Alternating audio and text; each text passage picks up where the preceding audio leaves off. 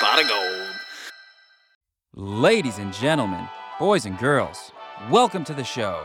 It is Monday, January 31st, 2021. I'm your host, Jeff Nesbitt, and you found The Ramble. Ramble by the River is made possible by the generous support of our listeners. There's a special group of listeners. We call them the Ram Fam. They have all agreed to pay a small subscription fee every month, and in return, they get special features that are not available to the general public. We're talking merch drops, behind-the-scenes updates, early access to every episode, and exclusive bonus episodes that you can't find anywhere else. On top of all that, subscribers will receive access to the Ram Fam Patreon group, where Ramble by the River fans can connect with each other and with me. If you're a fan of the show and you regularly listen to the free episodes, you're going to love the extras that come along with this subscription. If you'd like to join the Ram Fam, go to RambleByTheRiver.com and click subscribe to sign up today. You can connect with Ramble by the River on Facebook and Instagram, at Ramble by the River and at Ramble River Pod on Twitter. For business inquiries, please look for the email in the show notes or at RambleByTheRiver.com. The show notes is also where you can find links to the stories mentioned in the episode or things we talk about. I'll put a lot of links there right in the show notes. How's everybody doing? It's been a crazy week. I mean, not all that much crazier than normal. We're crazy week after crazy week these days, but yeah, a lot going on in the world. Some really exciting stuff, in fact. Speaking of which, news and current events.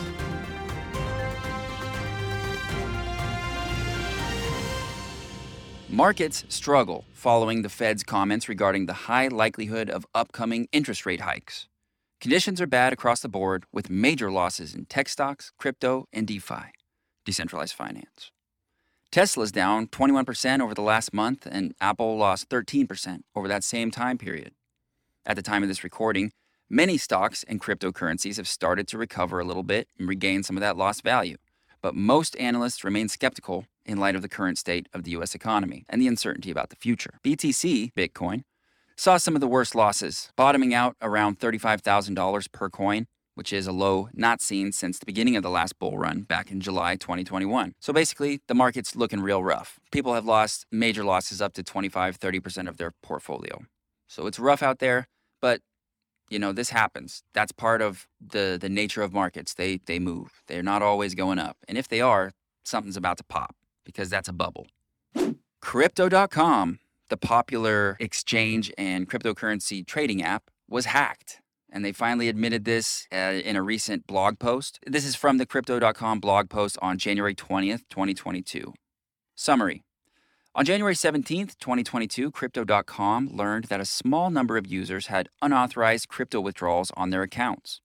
Crypto.com promptly suspended withdrawals for all tokens to initiate an investigation and worked around the clock to address the issue.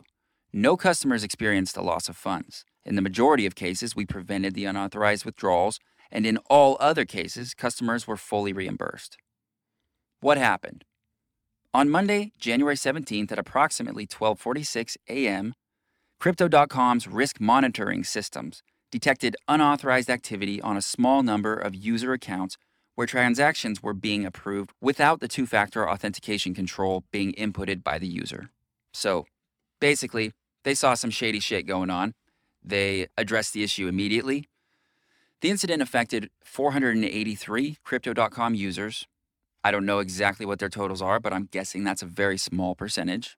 Unauthorized withdrawals totaled 4,836.26 Ethereum, 443.93 Bitcoin, and approximately 66,200 in other currencies. That is 25 million at today's market value. And this is, keep in mind, when we were sitting at six-month lows. It was reported in the news at $30 million. So it's a lot of cheddar. People are probably wondering whether or not they can still trust this app. Personally, do what you want, but personally, I think yes. So they reimbursed everybody who was affected, and they caught it when it happened. A lot of digital crime never gets caught. It just goes unnoticed, and you know, you just lose your shit. A lot of crypto stuff is not even insured or backed up, so people are losing money left and right. I myself have been scammed once. I got taken for a scam, and they took, it was something like 1.2 Solana, I think. And that stings. It really hurts, but It's nothing compared to losing $30 million. So I'm glad they did the right thing. I use Crypto.com myself, and I think they're a great service. So I would trust them still. We're still in the very early ages of this crypto world, so there's going to be some hiccups, and we got to just continue to improve the technology and allow the people who are doing that to do it. Do you like NFTs? I know I do. Ramble by the River is giving away some NFTs. So buckle up, guys. Here we go. To spread a little holiday cheer, after all, Groundhog's Day is this coming Wednesday, Ramble by the River is going to give away three NFTs for free. In order to qualify to win, first of all, you got to have a crypto wallet that works on the Solana blockchain. Phantom Wallet is what I recommend, but also Solflare Wallet will work. You also need to be following Ramble by the River on Instagram, Facebook, and or Twitter. At least one of those three. If you've already got a Solflare Wallet or a Phantom Wallet, and you're already following us on social media, which I assume most of you are, of course, next thing you got to do is go to Apple Podcasts and leave a 5-star rating and a review. This is really easy. Take you 5 minutes, write something nice. It's easy. And give a 5-star rating as well. So you're going to send an email to me with a picture of that, a screenshot, or some kind of a proof that shows that you met the requirements. And you're going to send that to admin1@ramblebytheriver.com with the subject line, "Give me that sweet freebie NFT." In the body, put that screenshot and put your Phantom Wallet address. That part is critical. Got to have your Phantom Wallet address so I have somewhere to send the free prize. One review equals one entry. You can enter as many times as you want, and I'll count them all. I'll even count them from other podcast players. How about that? As long as it's a podcast player and it's a place you can access this show and leave reviews, send me proof of that, I'll count it. So make sure you send me an individual picture of each one so that I can count all of your entries. The project I picked to support for this giveaway is called Cult of Meerkats. I picked it because I really like the art. They're cute little NFTs of meerkats, you know, like Timon off of The Lion King.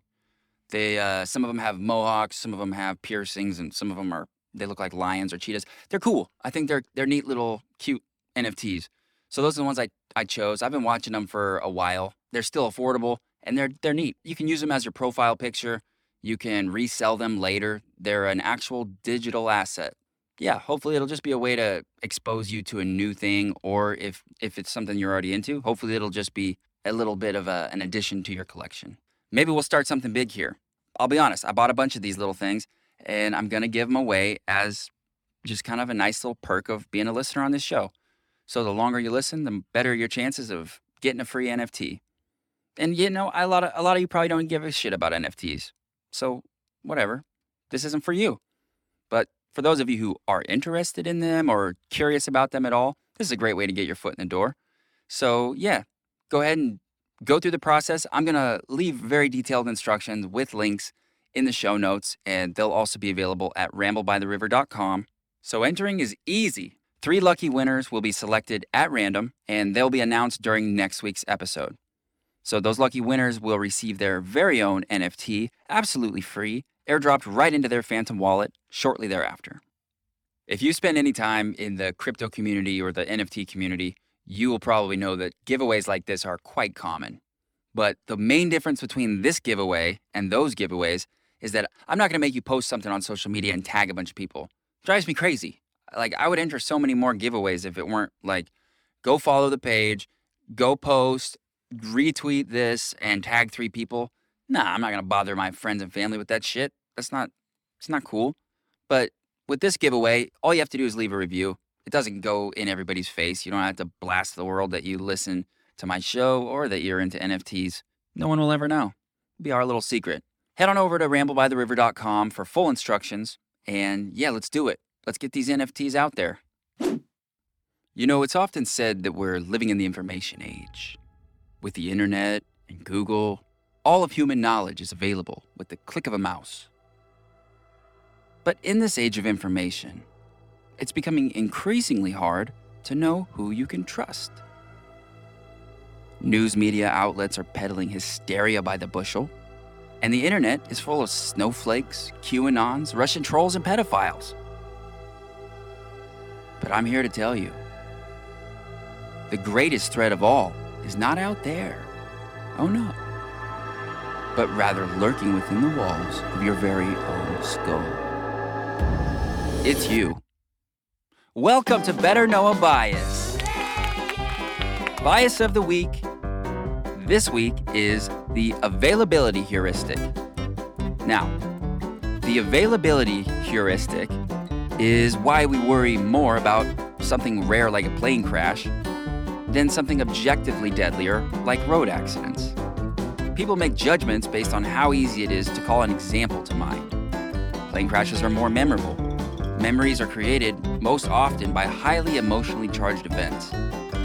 These memories are more prominent, thus more readily available. So when it comes to making judgments, which we usually base on rough probabilities, it's easier to call those to mind, and we thus make the false assumption that they are more common and more likely to happen to us.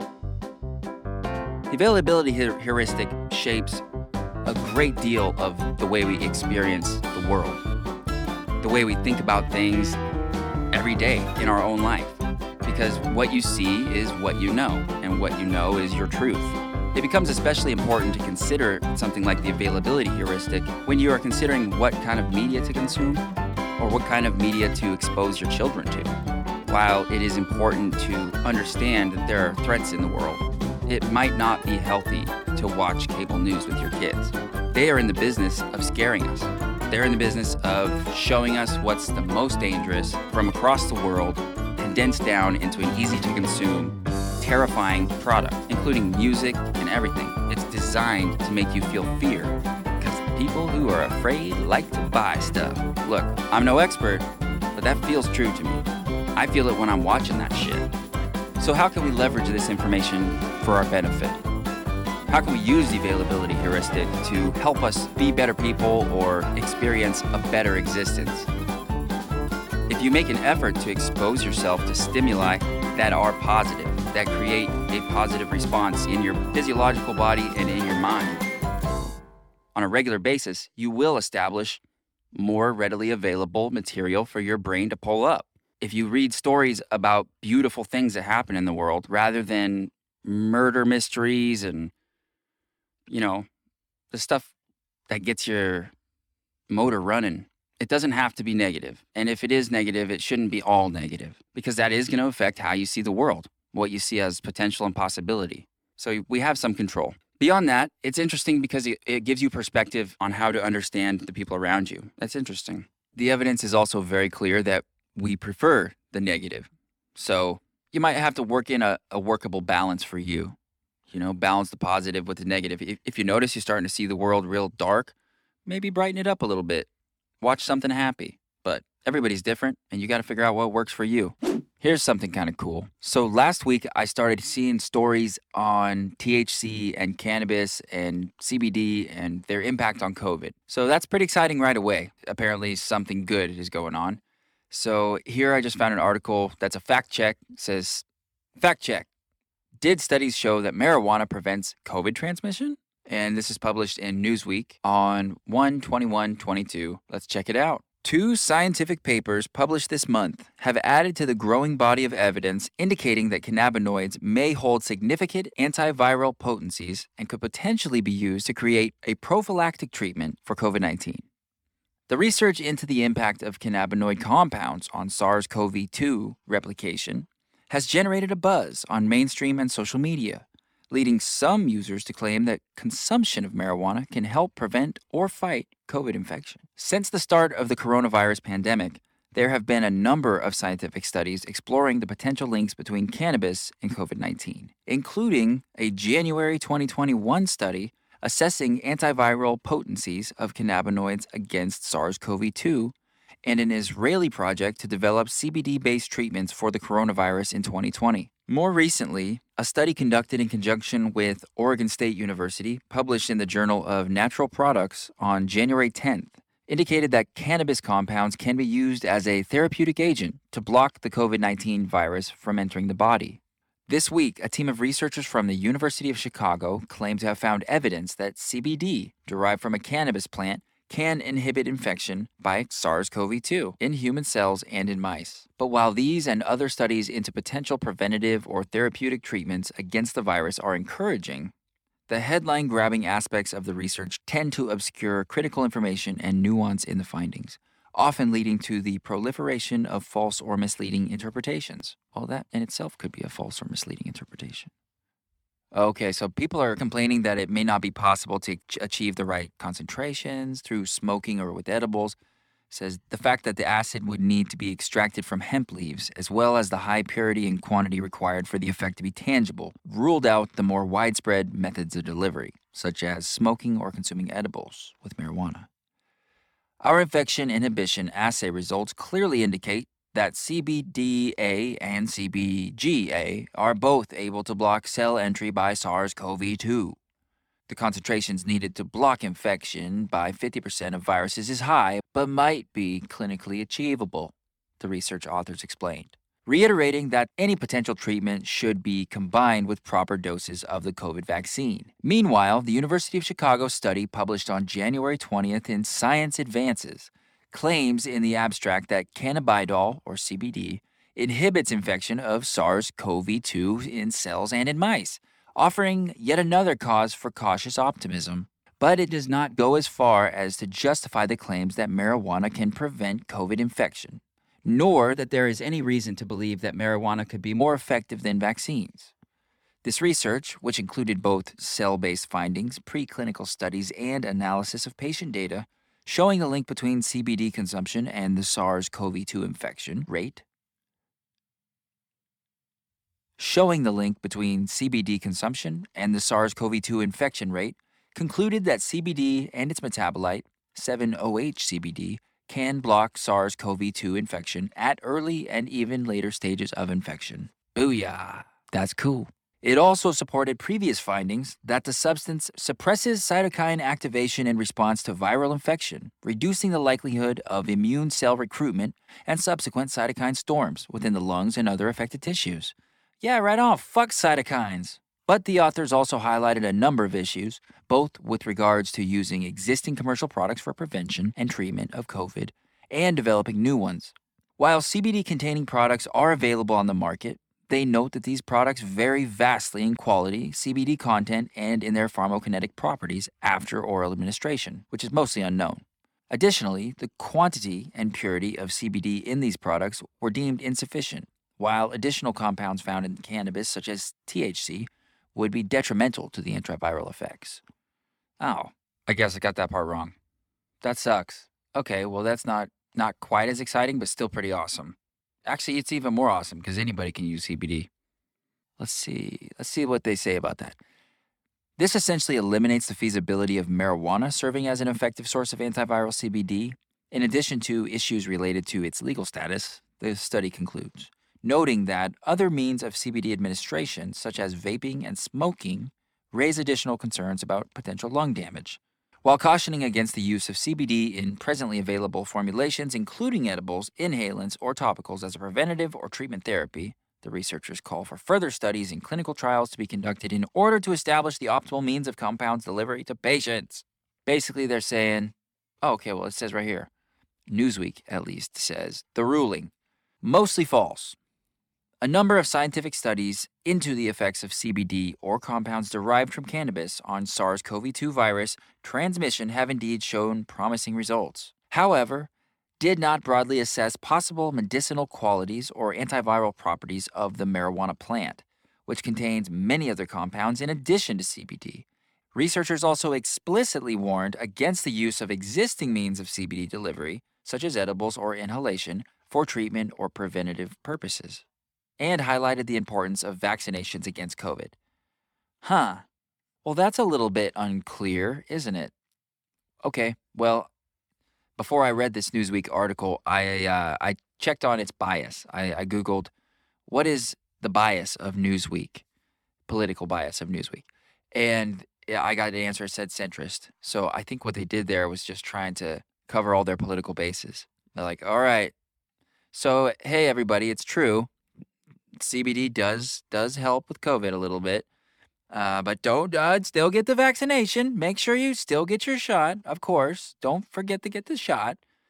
And so they're just like kind of lukewarm about it, you know, right in the middle. If that's, I mean, that's how I interpreted it. If you disagree or you have a different interpretation, drop me a line or go onto Facebook and leave a comment on the Ramble by the River page. But I don't know. It seems promising to me. That's a really cool finding. And I imagine since CBD is legal now, it's going to be really easy to research that. So we should know anytime if that's legitimately true or not. So looking forward to that. In my opinion, this article really undersold the true potential or how excited we should be about this. There's a lot of nitpicking and like, oh, we don't know about the other parts of the plant. Fuck that. Who cares? It's a plant. You know, people have been smoking it and consuming it for thousands of years. I think people are going to be fine. But, I mean, not to bitch, but that's my opinion. I think that article had a serious, stick with the corporate model slant. But that being said, appreciate having it, and I had free access to it, so thank you, Newsweek, for that. Moving on.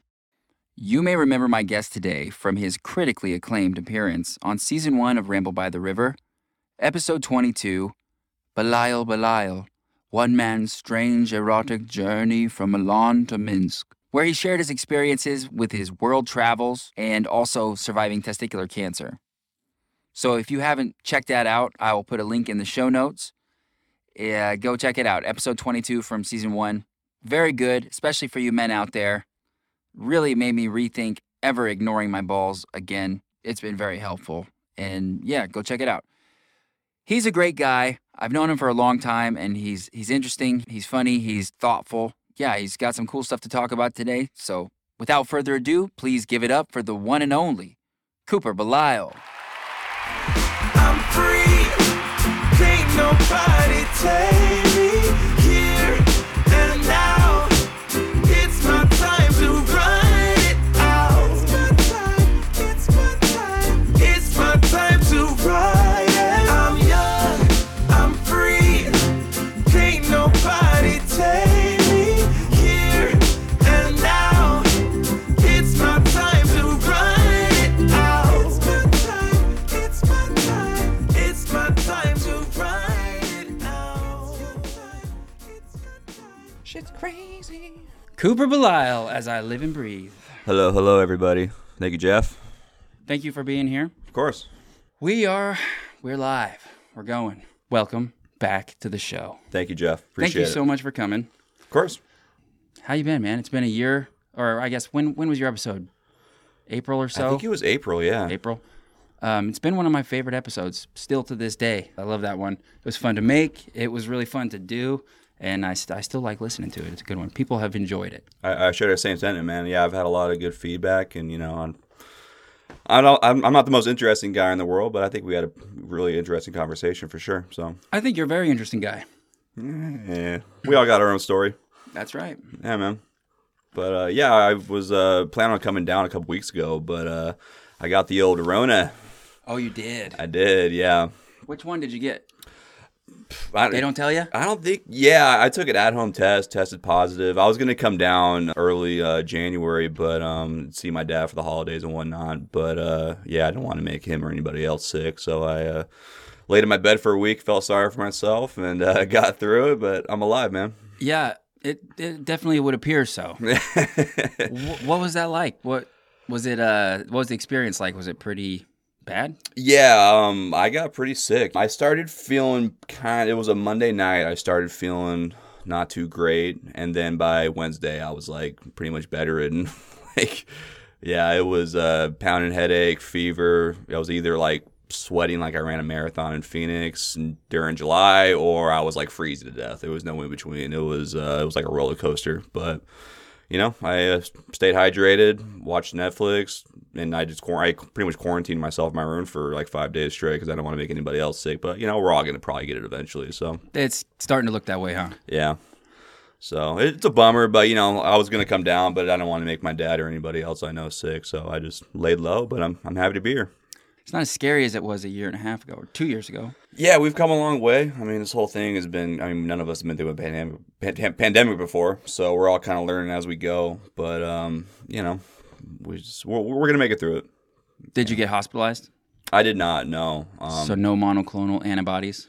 Yeah, no. I took some medicine. My next door neighbor's actually a nurse. She hooked me up with some medicine she got from the hospital. And, you know, by then I was kind of getting past it already, so I'm not quite sure how well it helped. But I like to think I'm reasonably healthy. I'm young. I don't smoke. I'm not, you know, not too out of shape, thankfully. So speaking of smoking, I saw an article just the other day about THC, and it actually is correlated with well, I don't remember exactly how they worded it. I don't want to make a bad claim, but sure. It's associated with better circumstances with COVID. Like it protects you from COVID, something to do with the spike protein and the cannabinoid receptors, but interesting stuff. So it's interesting stuff. I've actually heard the same thing. I mean, I've never smoked weed. I mean, I smoked weed a little bit when I was younger, but it's just never been my thing. Nothing against it. It just makes me kind of antsy, and I'm not a very fun person to be around when I'm high, so I gave that up a long time ago. But yeah, there's nothing wrong with it. I mean, I think everybody should, you know, toke up here and there every once in a while. Well, if they don't want to get COVID.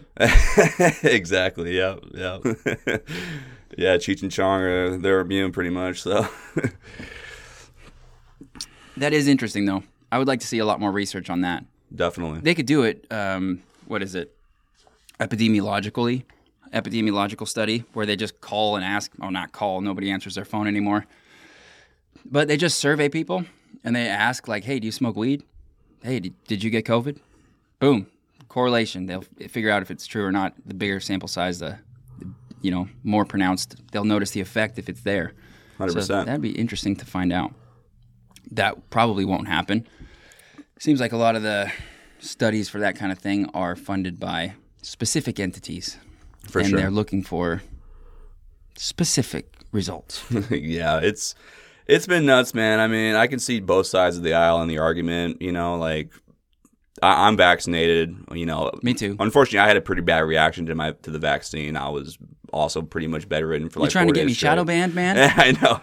I'm not saying I'm anti-vax. I mean, I think people should have a choice to do what they want. I mean, I'm kind of the outlier. Obviously, the majority of people are totally fine, but, you know. Yeah, so you had a bad reaction, and you're still willing to get it again. Like, you'd still do it again. I'm kind of on the fence, actually. Now that I've actually had COVID, I have antibodies now, and I like to think, I mean, again, I'm no doctor, but I like to think I'm better protected against it, but... You know, I think you are. I believe that's the data, what the data says. Yeah, you know, I mean, obviously, again, we're only a couple years into this thing. We still have some more stuff to learn about everything that's going on. I mean, but the other thing is I've always had bad reactions with my travels. I've gotten a million vaccines through the year, and I got yellow fever vaccine about, 5-6 years ago when I originally went to Africa, and that also made me incredibly sick. So I think it's just a vaccine thing. That's just your immunoreaction. I guess, yeah. I mean, I've never been, I mean, besides cancer, I've never been, like, really, really sick in my entire life besides getting vaccines. I mean, yeah, obviously cancer was the outlier. Kind of funny. Yeah. But, I mean. Other than just that one time I got cancer. Yeah. Yeah. But, no, that cancer is its own category. It's like it's not an infection. It's not a virus. It's something that's kind of intrinsic in our DNA, and it just goes haywire. I was destined since the day I was born to get it, you know, so. Mm-hmm. But, yeah, you know, we got a lot to learn, but... Oh, by the way, listeners, if you haven't already heard Cooper's last appearance on the podcast and you're curious about his cancer, we talked all about it on that episode. So go back and check that one out. Funny story. It's a great story. That was really, really opened my eyes. I've touched my balls so much more in the last year because of it. Yeah. Oh, speaking of my balls. Okay. I got to get something off my chest. I've been a very outspoken proponent of the vasectomy procedure. Yep. You know, it made a lot of sense to me. You know, it's a quick tear and snip, clip, boom, bang, done. Mm-hmm. But, okay, those things are still true, but I was unaware of the after effects. Outrageous amounts of itching. Really? Oh, my God, Cooper, the itching. It's unreal. I don't even use an alarm clock anymore because I get out of bed and start my day when my balls itch too bad to stay asleep. You should probably see a doctor. I have seen a doctor. And the results of that were, oh, yeah, vasectomy scars are itchy. And something about that just didn't strike me as information that mattered in the lead up to it. Sure. But then once the rubber hits the road... Oh, God. I never had that. I mean, as I told you last time, I had a vasectomy, too, and I had pain for maybe 3-4 days, slight pain. That was it. No itching around your scars. Negative. Did you have an incision or a tear?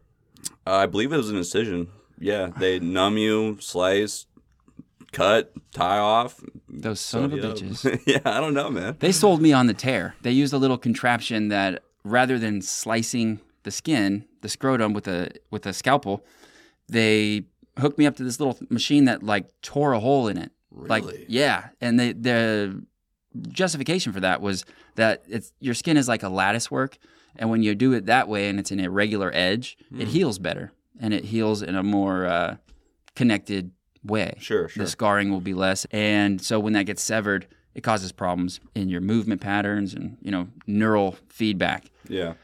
Which maybe that did work. Maybe that's why maybe that's the problem. The lattice work connected up so good that these nerves that weren't getting, good connection before, now they're like hyper connected. So I'm just aware of every little itch. Wow. Dude, it's insane. I've never experienced an itch like this. Never heard of that. Oh, it's just crazy. Just crazy. Yeah, well, apparently whenever a man was diagnosed with testicular cancer back in the day, they used to actually cut through the sac, not to get too graphic here on Ramble by the River. I'll bring it out, man. Yeah. People need to know. Apparently, I guess they used to actually cut through the sac and just take it right out in there. And they obviously, that kind of place doesn't heal up the best, kind of case in point in your situation. And then they kind of learned, eventually they started cutting through the groin like they did with me. And they cut through all that muscle right there. And, that's a lot, obviously. So they go down from the top. Exactly. Yeah, I have a huge 6-inch scar on my groin, and they rather cut through all that muscle and pull it out that way than have a nasty healing situation. So I had no idea, but 45 minutes later I was flying solo. So there's a lot of blood going in and out of that area. It's probably risky to cut into it. I bet a lot of people bled out back then. Oh, yeah. Oh, and that's the other thing. Yeah, I hear if, God forbid you ever get your boys removed, you pretty much are going to bleed out. It's not good. Yeah. But, man, old-time medicine. Barbaric. I know, right? Pretty interesting, though. Yeah, we learned a lot, yeah. There's a lot of good Twitter follows. I forgot what the one is. Lindsay Fitzharris or something. She has a great Twitter feed that's all about these old-time methods, like Victorian-era surgeries and stuff. Really crazy stuff. Not even all of it's that old, like frontal lobotomies. You know about those? I know what lobotomy is, yeah, but... They were doing those in the 50s. Really? Up till the 1960s, I'm pretty sure. And they were a very common thing. Tons of people got them. It's just like something you could do on your lunch break. It's like, I'll go get my anus bleached and get a frontal lobotomy. Hey, I do it every week. The lobotomy was a procedure that was popularized in the 1940s and 50s, and they continued to do them up into the 1960s. The inventor received the Nobel Prize in 1949 for the procedure, and shortly thereafter it began to fall out of favor because of the popularization of newer techniques such as antidepressants. The procedure of a lobotomy involved taking a device that looked much like an ice pick. It was a long, thin spike, and it would be pushed through the thin bone next to the eye socket and into the brain, into the frontal portion of the brain, the frontal lobe, and then they would do a back and forth motion, like a windshield wiper, and that would sever the connections between the frontal lobe and the rest of the brain.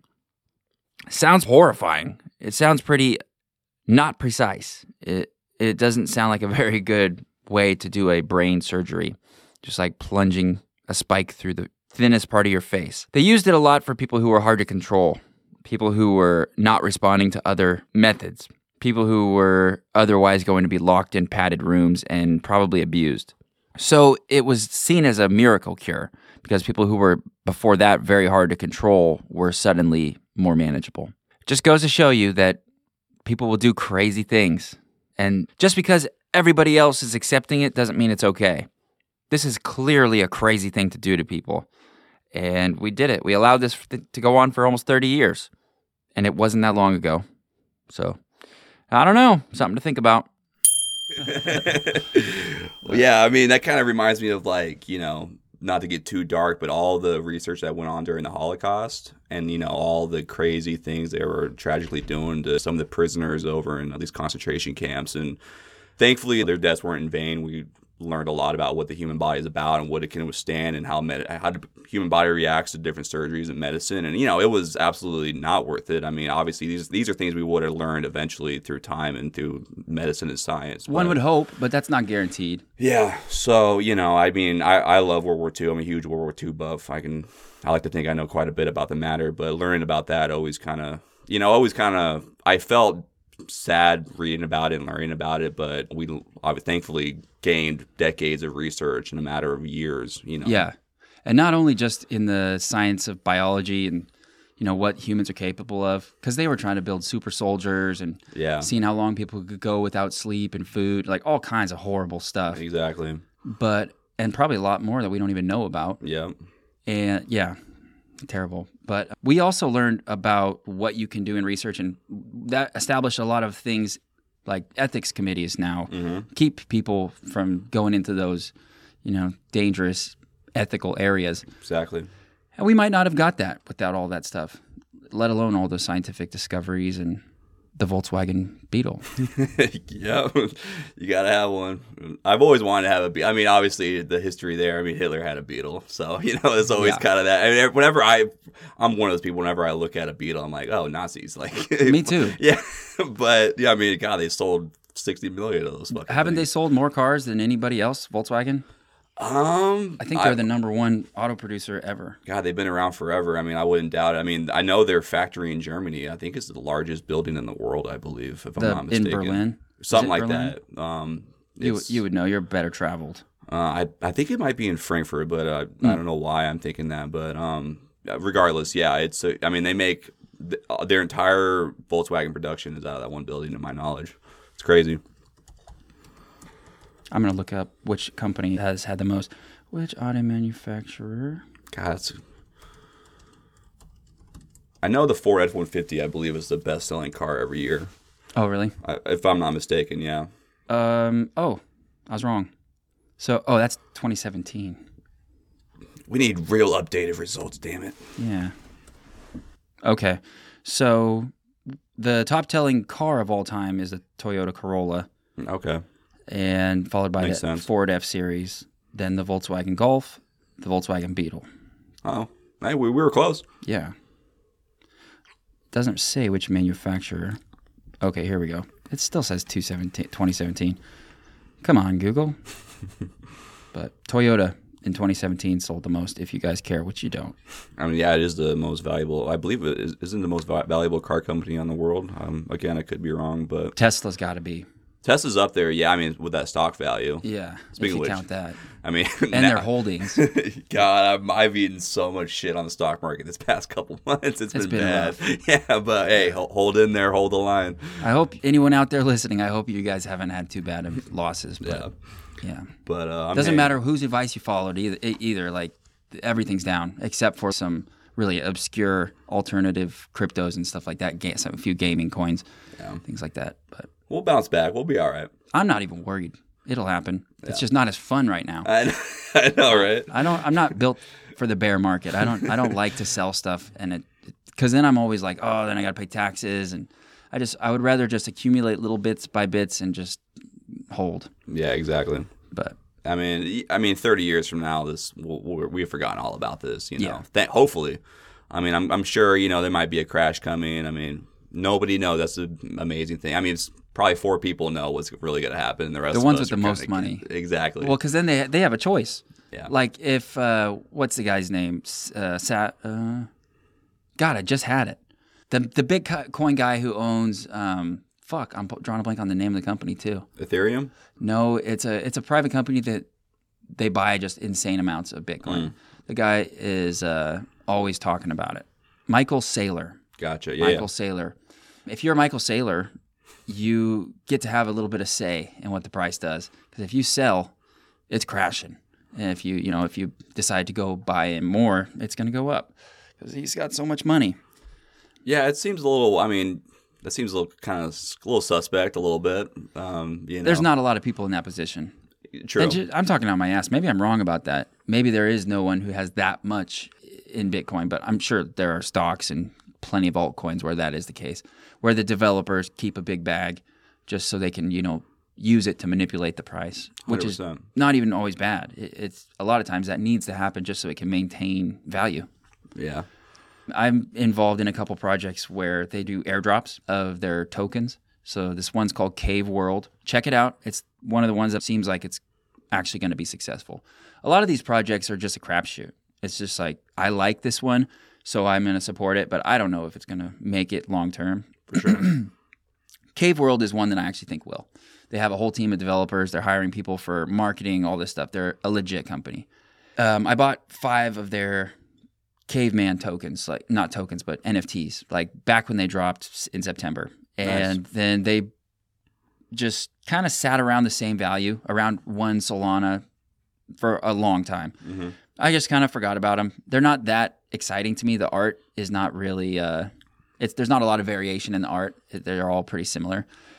So I didn't think much of it, but I was like, okay, they're making a game. They say they're making a game, so something may come of this eventually. Yeah. And then lo and behold, they produced a coin, Cave Coin. And they said, hey, everybody, all the holders, you're going to get airdropped some of this Cave Coin, and it's going to be used in the upcoming game. Mm-hmm. It's a legit game. They have a whole team building it. And so the value of this Cave Coin started shooting up. And wow. Over the course of a few weeks, I had... It was worth $10,000. What? And I got it for free. And my dumbass didn't sell it. And it'll be back. Maybe. Yeah. And I knew I was supposed to sell it. And then I was like, well, no, what do you mean you're going to sell it? Then this game blows up and these coins are worth $100,000 and you just got out at the very beginning like this. It's a few weeks old. What are you doing?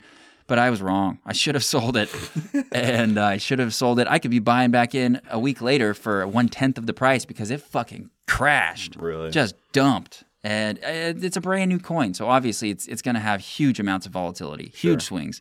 I should have known I could have shorted that. It was an opportunity that just slapped me in the face, and I lost it. So that's a bummer. I still have all the Cave Coin. I actually staked it, so I have more than I did then, but nice. It's worth 1/10 of the amount of money. Hey, you never know, man. And I don't barely play video games, so it's like, what am I going to buy some potions in the game? And that's the thing is, like, I'm not a gamer, really. I for the most part, I'm not. I'm obsessed. I will say I can play some Beat Saber on the VR headset, hell yeah. But beyond that, maybe Donkey Kong on Super Nintendo. But the concept of play to earn and just crypto gaming period is so appealing to me as an investment opportunity because I know it's going to be huge. Mm-hmm. There's no doubt in my mind. Why would it not be? This is a huge opportunity for the disenfranchised to make some bucks, like to actually make some money without leaving their house if they have the right computing systems and, you know, gaming systems, whatever ends up coming out. It's going to be really cool. So I'm trying to get my foot in the door while it's still affordable, and it's exciting. Yeah, I mean, this whole NFT thing, I'm not quite sure what to think about it, because obviously, you know, Bitcoin and Ethereum, these all have like intrinsic value, and you can buy a car with Bitcoin these days. And you know, I to be honest, I don't know that much about NFTs. I know they've been around for 4 or 5 months now. It hasn't been longer super long. Has it been? Years. Yeah, a few years. Really? Mm-hmm. Wow. Well, I just started learning about it. Offering NFTs. Oh, okay. But I know some people have made millions overnight buying these things, getting in early, and video games now are more popular than ever. I'm sure. Did you see that Microsoft acquisition of Activision? Oh yeah, I did. $69 billion. They make the Unreal Engine, right? Is that? That's actually by Epic Games, I believe, makes Unreal, to my knowledge. No, that's Fortnite, isn't it? Well, they do both, I believe, if I'm not mistaken. Yeah, I mean, Epic's been around forever. They're known mostly known for Unreal and Gears of War and stuff like that. They're based out of North Carolina. Again, I could be wrong, but I believe that's I believe that's how it works. And basically, they make game engines, and I believe every developer that utilizes one of their game engines, they have to pay them, I think, like 33%.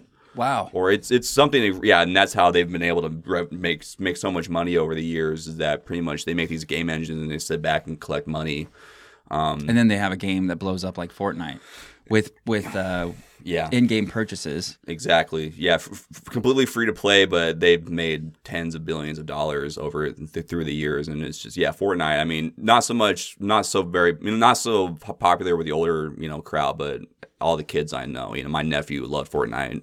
Yeah, my kids liked it. It's the only game I heard about for a while. Yeah. But Microsoft recently purchased Activision Blizzard, which is one of the largest game publishers on planet Earth. Yeah, they own StarCraft, Call of Duty, Crash Bandicoot, Overwatch, and I think it was the largest video game acquisition of all time, $69 billion. Billion? Yeah. $69 billion? Absolutely insane. Yeah, I mean... That's amazing. To put it in context, Disney bought Star Wars 8 years ago for $4 billion. Yeah. And fast forward to 2022, Microsoft is paying $69 billion for a company, essentially. Yeah, with a lot of IP, intellectual property. Exactly. I mean, time will tell. I don't think it was a very smart investment from what I do know of the video game industry. It's going to take a long time for them to make their money back. Call of Duty is one of the best-selling games every single year. It's one of the best-selling games of all time. I love Call of Duty, yeah, personally. I'm more of a PlayStation guy at heart, but I have an Xbox Series X, and I've always loved Xbox as well. But it's just, I blew my mind. I did not see that coming at all. It's crazy. That is really crazy. Yeah, I bought a couple shares of Activision Blizzard a couple years ago when I just first started getting into stocks. Yep. I wonder where it's at now. I ended up selling it off to buy crypto.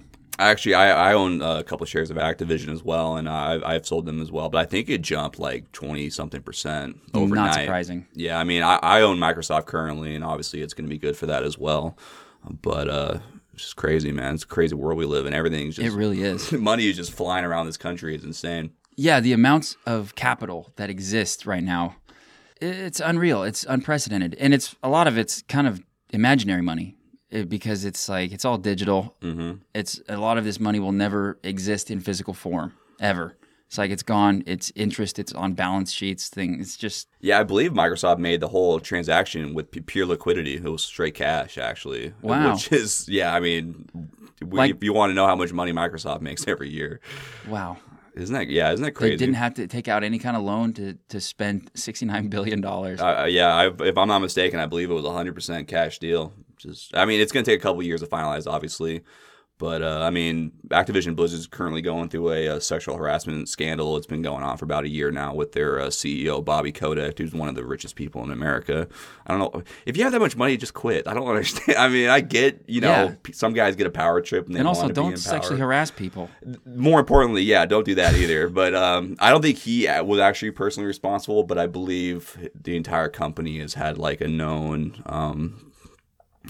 reputation of having that kind of thing go around, which obviously is not okay. But it seems like that Microsoft would have got a bit of a deal then. Maybe they did. Exactly. Their stock has been kind of declining, and they saw an opportunity to get in while it's cold, and wow, maybe it would have been $70 billion.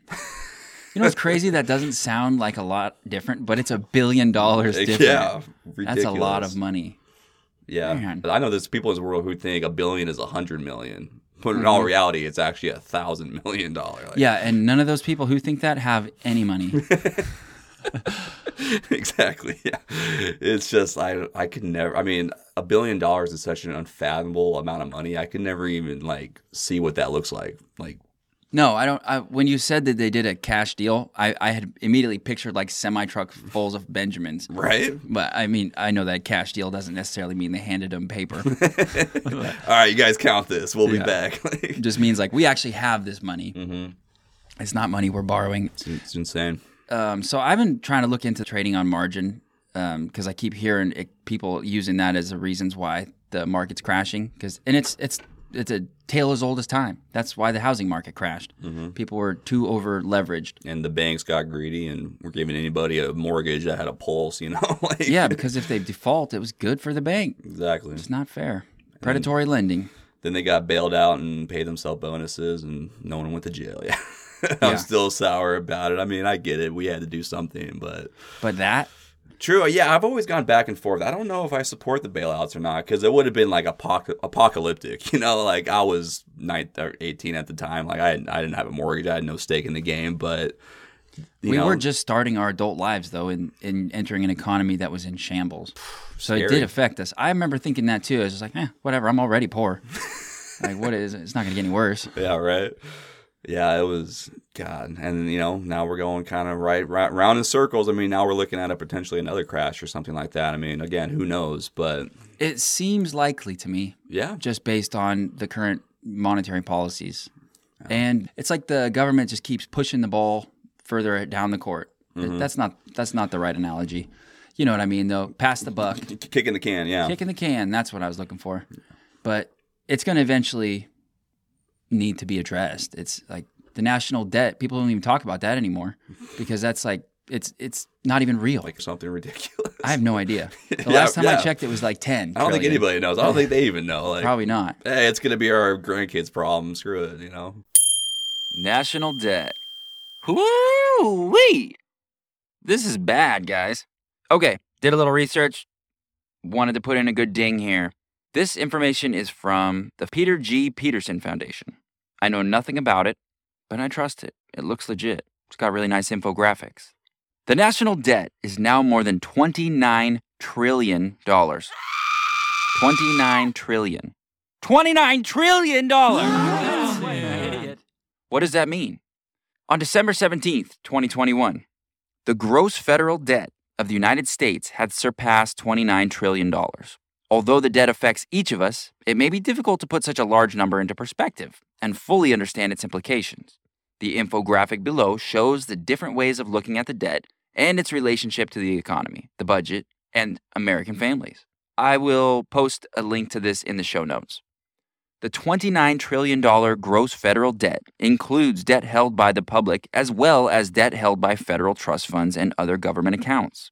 In very basic terms, this can be thought of as the debt the government owes to others plus the debt it owes to itself. America's high and rising debt matters because it threatens our economic future. The coronavirus pandemic rapidly accelerated our fiscal challenges, but we were already on an unsustainable path. With structural drivers that existed long before COVID, putting our nation on a better fiscal path will help ensure a stronger and more resilient economy for the future. Okay, well, thanks for the advice. So you heard them, guys. We got to put ourselves on a better economic path, better fiscal path. So how exactly do we do that, Peter G. Peterson Foundation? They didn't really include that. Their infographic shows some pretty cool information. The national debt has now surpassed $29 trillion. $23 trillion of that is held by the public. $6 trillion is held in intra-governmental debt. $29 trillion is greater than the economies of these countries combined. China, Japan, Germany, United Kingdom, and India. China and India are the two largest countries on the planet, are they not? By population? They are. By the way, this is my first ding within a ding. I thought it was kind of cool. Back to the ding. I don't know. United States and India might be close. Regardless, that's a lot of fucking money. It's bigger than the economy of China. China makes everything. Oh my God, this is scary. That amounts to $223,000 per household or $87,000 per person in America. Oh, no big deal. All we have to do to pay this debt off is each of us just have to fork out a quick $87,000 and we'll be good. If every U.S. household contributed $1,000 per month toward paying down the national debt, it would take 19 years. That's too long. Plus, the debt's still rising, and it can harm our economy and threaten opportunities for every single American. $29 trillion is enough to cover a 4-year degree program for every graduating U.S. high school senior for 72 years. Oh my God. Within 10 years, the federal government will spend nearly as much on interest payments as it does on research and development, infrastructure, and education combined. We are not investing enough in our future. This is very terrifying. But we are spending $900 million a day on interest payments on the debt. That's a lot. Who's paying those and where are we sending the money? When the health crisis is under control, it will be important to work on this together. We got to find some sustainable solutions, according to Peter G. Wow, guys, that sucks. Well, I guess I don't have to tell you this. Go on with your life. Nothing we can do about it. Don't worry about it. We'll be fine. Who's keeping track of this on the other end? Is there China? Is there someone there with a balance book who's keeping track? Like, hey, you still owe us exactly. Oh, you think it's 10 trillion? No, 40 trillion. Right. Yeah, and like, who's going to challenge it? It's like, oh, we're just instead going to take your country. Right. I mean, this is China now. I think kind of their game is, obviously with inflation over time, the debt will essentially theoretically get smaller because the dollar will be worth. I mean, like, basically with inflation, I believe it'll get smaller in time, the debt. So, Isn't there interest though? There is, yeah, and that's the thing. Like, I think that's kind of their game plan is, all right, we wait this out long enough, 30 years from now, 30 trillion won't be that much. In the grand scheme of things. That's a dumbass plan. The whole thing is dumb, yeah. And, we'll be lucky to get our Social Security at this point, it seems like. And it's just, that's why I always kind of stress is, like, get your apples in a row now and, get your ducks in a row, if you will. And your apples. Everything. Line them up. And just, start making decisions now. So when you are 65, hopefully you can retire and, enjoy the last 10 years of your life. Yeah. I mean, that's my plan at least. But more than 10 years. My friend just retired. He's 78. And okay. he wants to come back. Really? Yeah. He misses it already. He's like, fuck, I wasn't done. I'm still young. I'm only 78 years old. Yeah, I respect it. I mean, I like to think I'll always work here and there just a little bit, but... Yeah, that's how you stay young. And he talks about that. He's actually coming on the podcast in a few weeks. He talks about that. How he's like, I don't have anything else to do. This is what I do. Yeah. Like, I get up and I come do this. I work. The people who retire... They just get old. That's what happens is you get old. I'll be 32 next month, man. It's like, where'd it go? I know. It goes by so fast. I'm halfway to 64. That's just insane to me. Yeah. But so far, so good. I'm alive. So, hey. Yeah, exactly. Every day's a miracle. Pretty much. I'm happy to be where I'm at. I remember when my parents were this age, which is a strange thing because They seemed way older than I feel. They also looked way older than I look. Yeah, I mean, you take care of yourself, so. I'm just kidding, Mom and Dad. But, yeah, I mean, I think my dad was 32 when he had me and my sister, so, yeah, it's kind of weird to think, like, I'm at that stage that he was in his life. But it's weird to picture your dad pregnant. Yeah, I've seen the pictures. It still kind of looks like he is a little bit. Kind of looks like Arnold Schwarzenegger in Junior. Oh, man. Yeah, but it's just, I mean, I couldn't imagine having a kid. But, hey, maybe one day I'll adopt. Who knows? Yeah, you should. I think you'd be such a good dad. It's fun, man, if you've got the time to really put your attention into it. If you're focused on your career or, hunting for pussy, then it's not going to be that great because it takes all your full attention. Mm. But if you have a balanced life and there's space in it for another person, a kid is awesome. I think it's real. I just think you have a lot to share. I think you'd be a really good dad. Yeah, I appreciate it, man. I mean, I can tell like they'd be my best friend for sure. And like once they get to that age where we can actually have conversations and we can go do stuff and play video games together, and that stuff happens so much earlier than you think. Does it? Yeah. The conversation, I mean, you can have them before they can even talk because they understand what you're saying and they can communicate on their level, whether that's, with sounds or just emotions or movements or whatever. When you spend that much time with a person, you get to know what they want and what they're trying to communicate. It's cool. 100%. They don't play video games for shit, though. Yeah. I'll still kick their ass in Mario Kart. Yeah. Any day of the week. I will say, though, Amelia has impressed me about the Oculus. So we got an Oculus for Christmas. I really got it for myself, to be honest. 100%. I've wanted one for a long time. Really, since I was a little kid, I followed that technology from the very beginning. Mm-hmm. I remember when Oculus was just a startup before Facebook acquired them and all that. And they had no product. They were just like, "Hey guys, this is what we want to build, and this is what we have a prototype." It was like a big black thing with a bunch of cords sticking out of it. They're like tethered to a computer. Yeah. And I was like, "This is going to be amazing. Mm-hmm. I can't wait." And it was obvious it's still years out, so it's like I just got to wait. Yep. Same feeling I got when I started seeing Teslas being produced. I was just like, "This is going to be big." And so finally, I bought the thing just around Christmas because they were at Costco and they're finally a consumer-friendly price, like relatively speaking, still fairly expensive, but yeah. I got one and I loved it immediately. I was just like, this is so cool. Mm-hmm. Beat Saber, the game where it's like basically Guitar Hero or Dance Dance Revolution, but with lightsabers and you're dancing and chopping big lit up blocks with swords. It's so much fun. It's a workout. I fucking love it. Yeah. I've been doing it a lot. And I let Amelia try it and I didn't think she'd be able to do it, but she can. She's pretty good at it for a 3-year-old. Wow. Yeah. PlayStation's coming out with their own VR.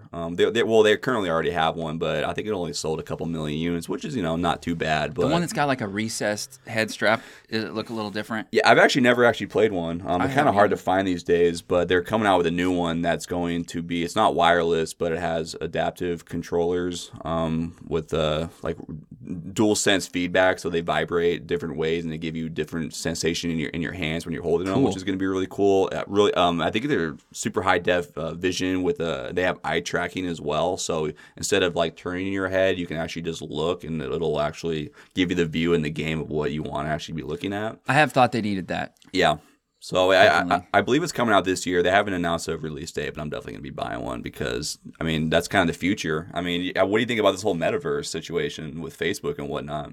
I think that's a pretty big deal. Yeah. I think that's going to be it's a fork in the road for sure. It's either going to be the beginning of the end for the Zuckerberg empire. Yeah. Or it's going to be the next big thing. And it's there's probably not going to be a lot of in between. Ask Tom from MySpace. Right. Something else is definitely right on their heels to come up and replace them. Who knows what TikTok might make their own metaverse or something. There's a lot of metaverse talk going around right now. It's very buzzy, but there hasn't been all that much to come to fruition yet. Like I haven't even checked out the Facebook offerings, the metaverse. I'm not going to let Facebook steal the term metaverse. I'll call it the metaverse because that's not, they don't just get to take the term because they want to, because they're the biggest. The crypto world was using that term long before them, long before they made the switch. I even said it on the podcast before they switched over. And, really? Yeah, and I remember I was like embarrassed. But that's what we were calling it. I know the controversy is like, eventually, possibly VR is going to become so good and so, exhilarating, if you will, that people are just going to go home from work and just plug into these machines and they're going to live their whole lives and go to Nicaragua or go to Paris. And, they're going to be they're going to go to work and all they're going to care about is paying their electricity bill, their Wi-Fi. And so they can go home and just be stuck in this, digital world. And why is that a problem? Because I feel like people are going to be scared that that's going to be better than the real thing. What if it is? It might be, but that's, Where does that go from there? Where does that lead down the line? What do you see that bringing about? There could be a lot of good things about it. It could stop pollution. It could stop people, instead of getting on an airplane and going to Paris, they can just go home and put on goggles and walk around the Louvre for a couple hours. There's some good things about it, but I think maybe we'll lose some humanity a little bit because we're already so stuck in our phones and stuck in our own ways. And we're all, kind of, especially with, the pandemic, we've all kind of distanced ourselves from each other a little bit. And this is only going to exacerbate things. So, who knows? There's a lot of cool things I can see about it. I've always thought that video games have always kind of held VR back. Like, I think because they're so good. That, but I think we're concentrating too much on the gaming aspect of everything. Like I said, what if if you want to see U2 in concert instead of getting on a plane and flying all the way to London to go see U2 and spending all this money, what's stopping people from just putting on a VR headset and right then and there you're in your living room watching U2 and it's going to look amazing. This technology is, growing so fast, and I think that'd be really cool. And I think we're concentrating too much on the gaming aspect on that side of things. And I really think there's a lot of other cool applications that we can utilize. Yeah, I think you're totally right. And specifically U2. Why'd you select U2? It's just the first band that came to my mind. That's funny. Yeah. I have this thing about U2. It's like an inside joke with my wife. Okay. U2's fine. They're whatever. But several years ago, Apple decided to put a U2 album on every iPhone for free. Yeah. And I don't know if this happens to everyone else, but I've been through several iPhones since then. That fucking album is still on there. And every time I plug in my phone to a car, it automatically starts playing. Dude, same actually. Yeah, because I don't use iTunes, so that's like the only thing I have on there. Yeah. I've grown to despise U2 because of that. Especially, sorry, Bono. Yeah. I remember everybody was like, get this shit off my fucking phone. Yeah. Yeah. And it, like, my... it'll start playing randomly. Like, one time I was in a grocery store, and I hear, and there's just music. I'm just like, oh, that fucking U2 song. I've even playing it on the radio. And I realized, no, it's just blasting from my pocket. It's like, God damn it, U2, you got me again. Actually, that exact same thing has happened to me because I use Spotify. So, and, me too. Whenever my MacBook will randomly start playing music, it goes to my iTunes, obviously, because that's its own music software and fucking U2. Yeah.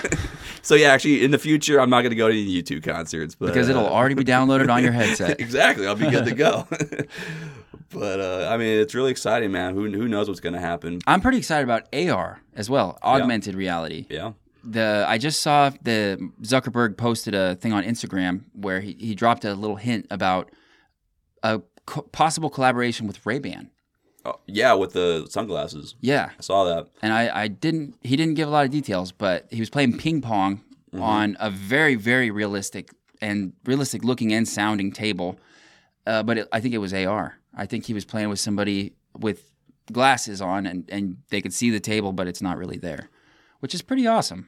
Yeah, I was kind of skeptical a little bit when I first saw that because I was like, that's a huge invasion of privacy if everybody's wearing sunglasses with video cameras on them. But then it became known that it'll flash a light to notify other people around you, like, hey, I am actually recording, like, beware. But I mean, we all have cameras in our pockets these days, so it's kind of not that huge of a leap, if you will, but I mean, it's really exciting to see, where we're going to go with all this. But I have some skepticism, but we'll see. With the AR and the cameras and stuff, there's already so many cameras around. And everybody knows that with, like, security cameras that are running all the time. Yeah. But think of how many cameras there are now because of Tesla. And because they use cameras for their autonomous driving. Mm-hmm. It's not radar. It's just regular cameras. They're switching, actually, to a specific kind of camera that only reads like it just reads differently than the visual style that we actually use to look at pictures. So what they've used up until this point was just a regular camera like you'd have in your phone. Yeah. And it just has a computer programming that analyzes those pictures and a neural net that figures out what the things that the pictures are. Like a reverse CAPTCHA.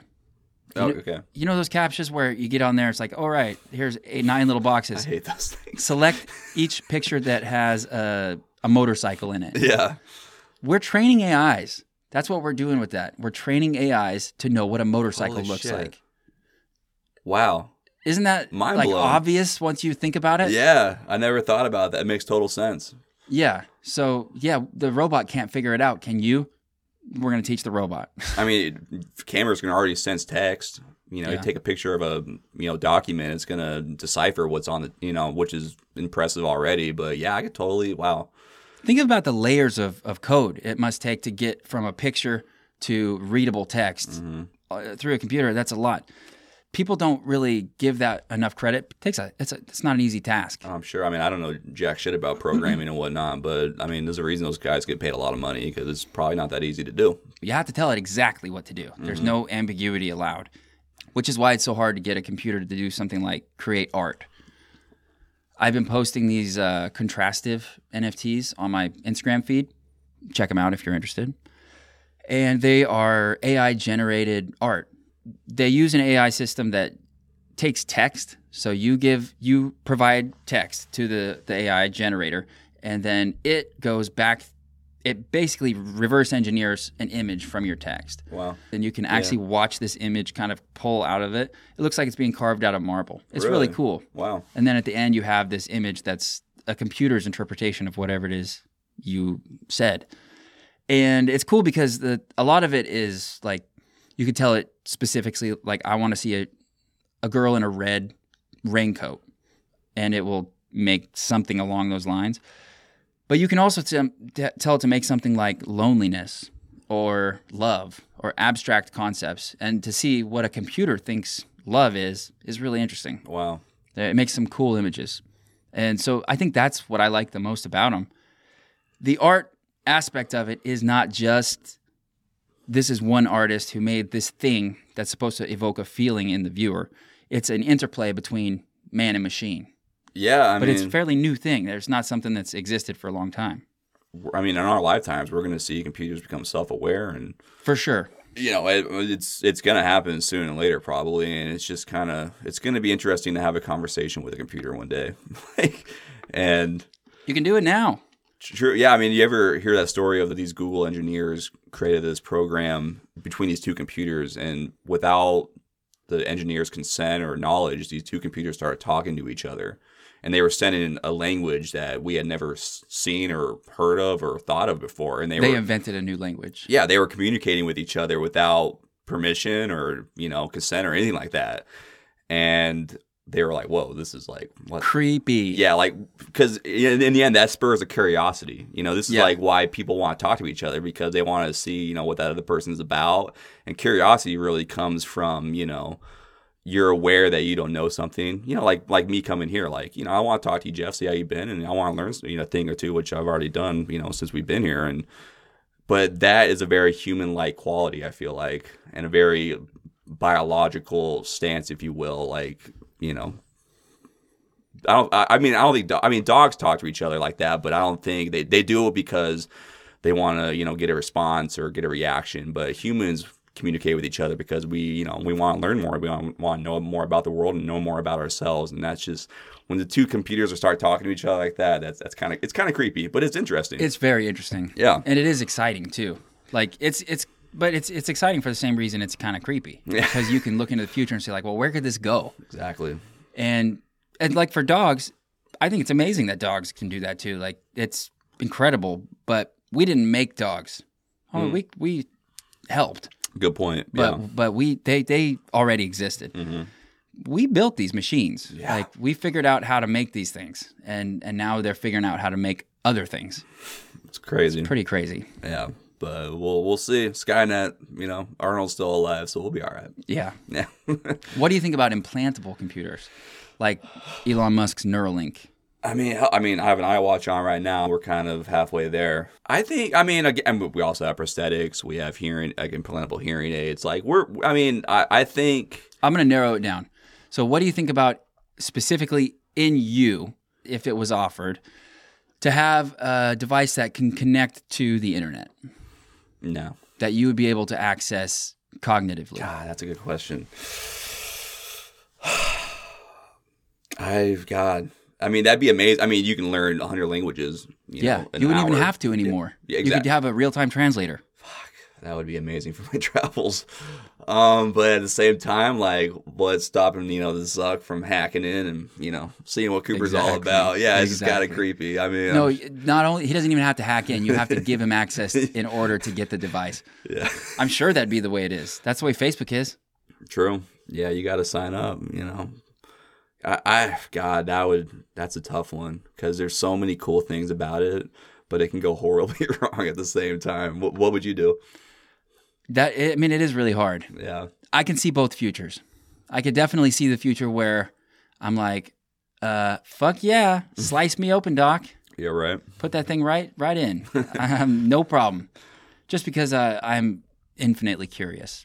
The people who have those are going to be rich. Because they're going to find ways to monetize them. 100%. Like, for sure. I mean, the early adopters, at least. I know there's always been that rumor that Bill Gates and his entire family, they have microchips in their arm. So whenever they walk into, like, a different room in their house, it'll, like, adjust the settings to their liking. It'll play the music they like. It'll adjust the temperature. It'll close the blinds to whatever they prefer and stuff like that. That's why he kept wanting to chip everybody. I know. He's trying to help. God damn it, Bill Gates. But isn't it crazy that the two richest people in the world are both from Seattle? Isn't that kind of weird? Yeah, it is. Yeah. The Amazon guy, Bezos. Musk. Excuse me. You guys know what we're talking about. Jeff Bezos and Bill Gates, yes. I'm thinking of the Musk. He's from South Africa, though. Yeah. He's been in the tech scene for a long time. How do you have time, man? He's done so much shit. It's just crazy. Yeah. But... a lot of money. Money. Yeah. But, I mean, technology is really exciting. It is. I'm excited to see where we go. Transportation, computers, medicine, science. you know, sky's the limit, but we got to have some boundaries too. Speaking of science and all that, do you hear about the pig heart in the guy? They put a pig heart in a human man? Yeah, they've done that for a while, haven't they? Because aren't pig hearts rather similar to humans? They've used aortic valves. I think aortic, ventricular. I don't know. They've used pig heart valves. Oh, okay. Which is just a little piece of the heart. But they put a full-born heart. Really? Full-blown heart. Yeah, the guy had terminal heart disease. So he was going to die anyway. Yeah, what do you got to lose? Fuck it. Wow. And he's alive? So far. Crazy. It's been a few weeks, I think, or a few days.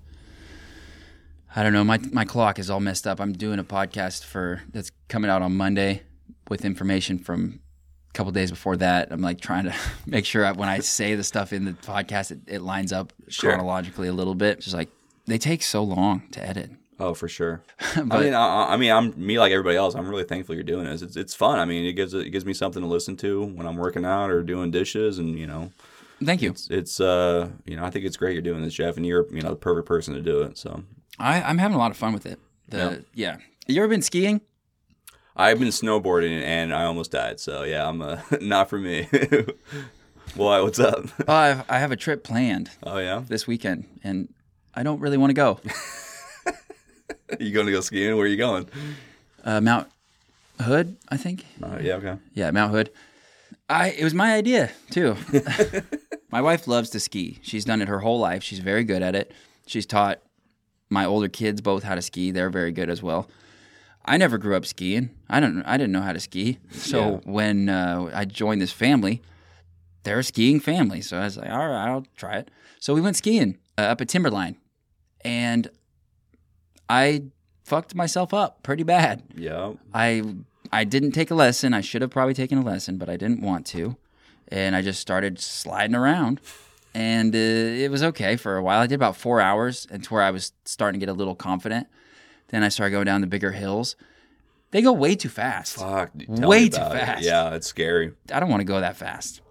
Yeah, I mean, I've been snowboarding when I was like 14. And I had no business being on a mountain, let alone a piece of fiberglass. Like it was, I don't have the hand-eye coordination or the balance. It was. I was going down a bunny slope, and I'm surprised I didn't hurt myself or anybody else too badly. But that's when I realized, like, I'll do the inner tubes for sure. Those don't take closer too much to the ground. Exactly. Yeah, the center of gravity being up that high, it feels very, very vulnerable.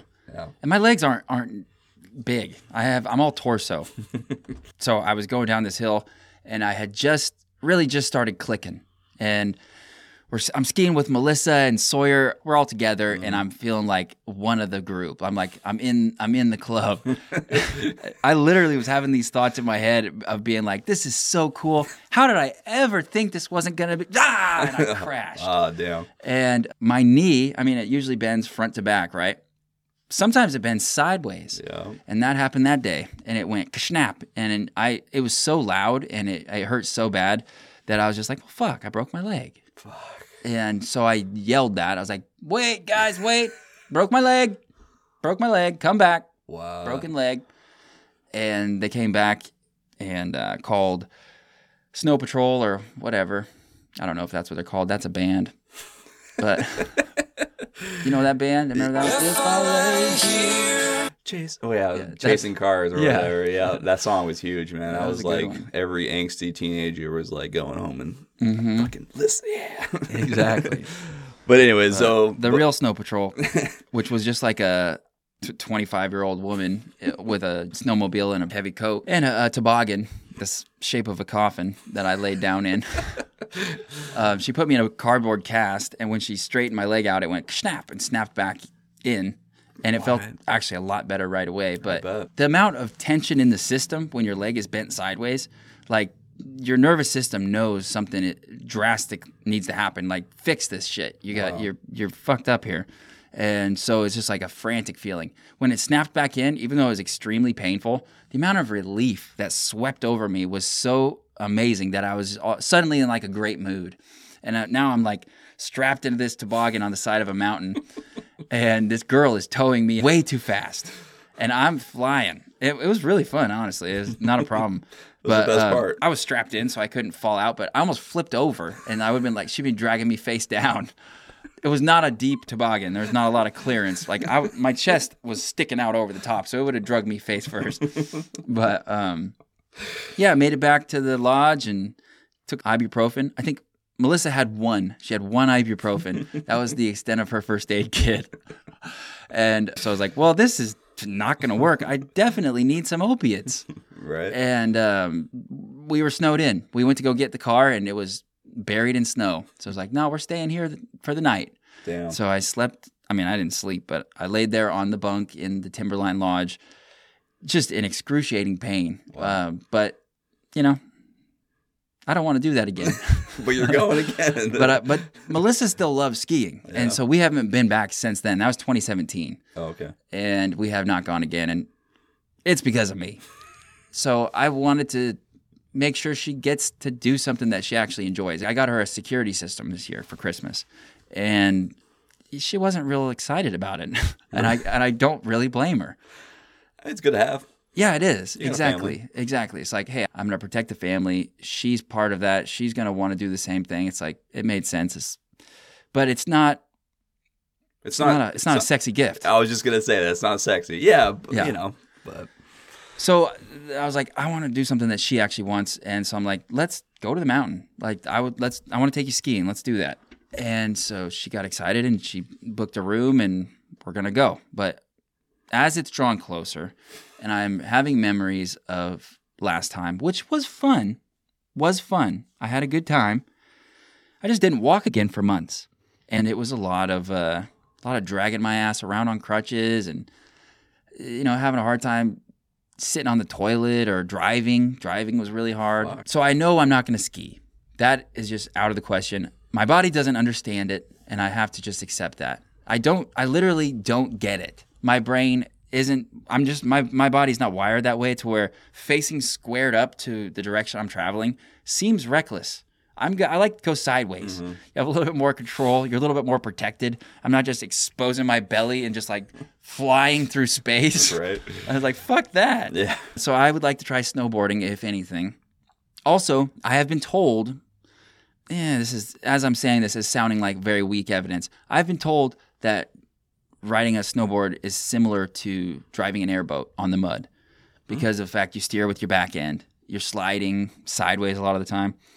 I'm pretty good at that. So maybe I'd be okay at snowboarding. It feels like a flimsy argument now that I'm saying it. But. Yeah, I don't know too much about all that, but whoever thought of that whole thing, like let's make a piece of fiberglass and let's slide down a mountain going 100 miles an hour, like it's pretty. I mean, but a lot of my friends are snowboarders, and I've seen videos and pictures of them, and they're like doing flips and flying off half pipes, and it's like that's so beyond me. I don't want any part of that. Yeah. I just want to slide around on the ground. Yeah, I mean, no, most extreme things I've ever done was, you know, I used to ride my dirt bike all the time, and I wasn't even that good at that. So, like, yeah, I'm not an extreme guy. Yeah, I mean, you ever go off jumps on the dirt bike? Yeah, here and there, but. I was never, you know, a motocross rider by any means, but I mean, I've been skydiving. That was a fucking blast. You have been skydiving? Yeah. That's on my bucket list. I was 18 years old, like a month after I turned 18, I went. Always wanted to do it. God, when your feet, because the thing is, once you get on the airplane, you are jumping out. It's more dangerous to land with the plane than it is to jump out of the plane. Because landings are so fraught with chaos. Yeah, I mean, statistically, you're a lot more likely to die because the engine in the airplane failed than your parachute not opening. Oh, so, that's like you're more likely to die on the way to the airport than on the plane. Exactly. So they will literally push you out. Like once the plane takes off, you're jumping out. I would love that job. 1,000,000%, right? Like, bitch, I'm throwing you out of this plane. Yeah, my feet were hanging over the side of the plane. We jumped at 15,000 feet, and it was a beautiful sunny day in July. And I was like looking down, like, what the fuck? I paid money to do this shit. And then all of a sudden, they push you out. I had a guy strapped to my back. He was like 5 feet tall, like Eastern European, like, you're doing a great job, cool man. And I was like, get me the fuck out of here. Like, this is wild.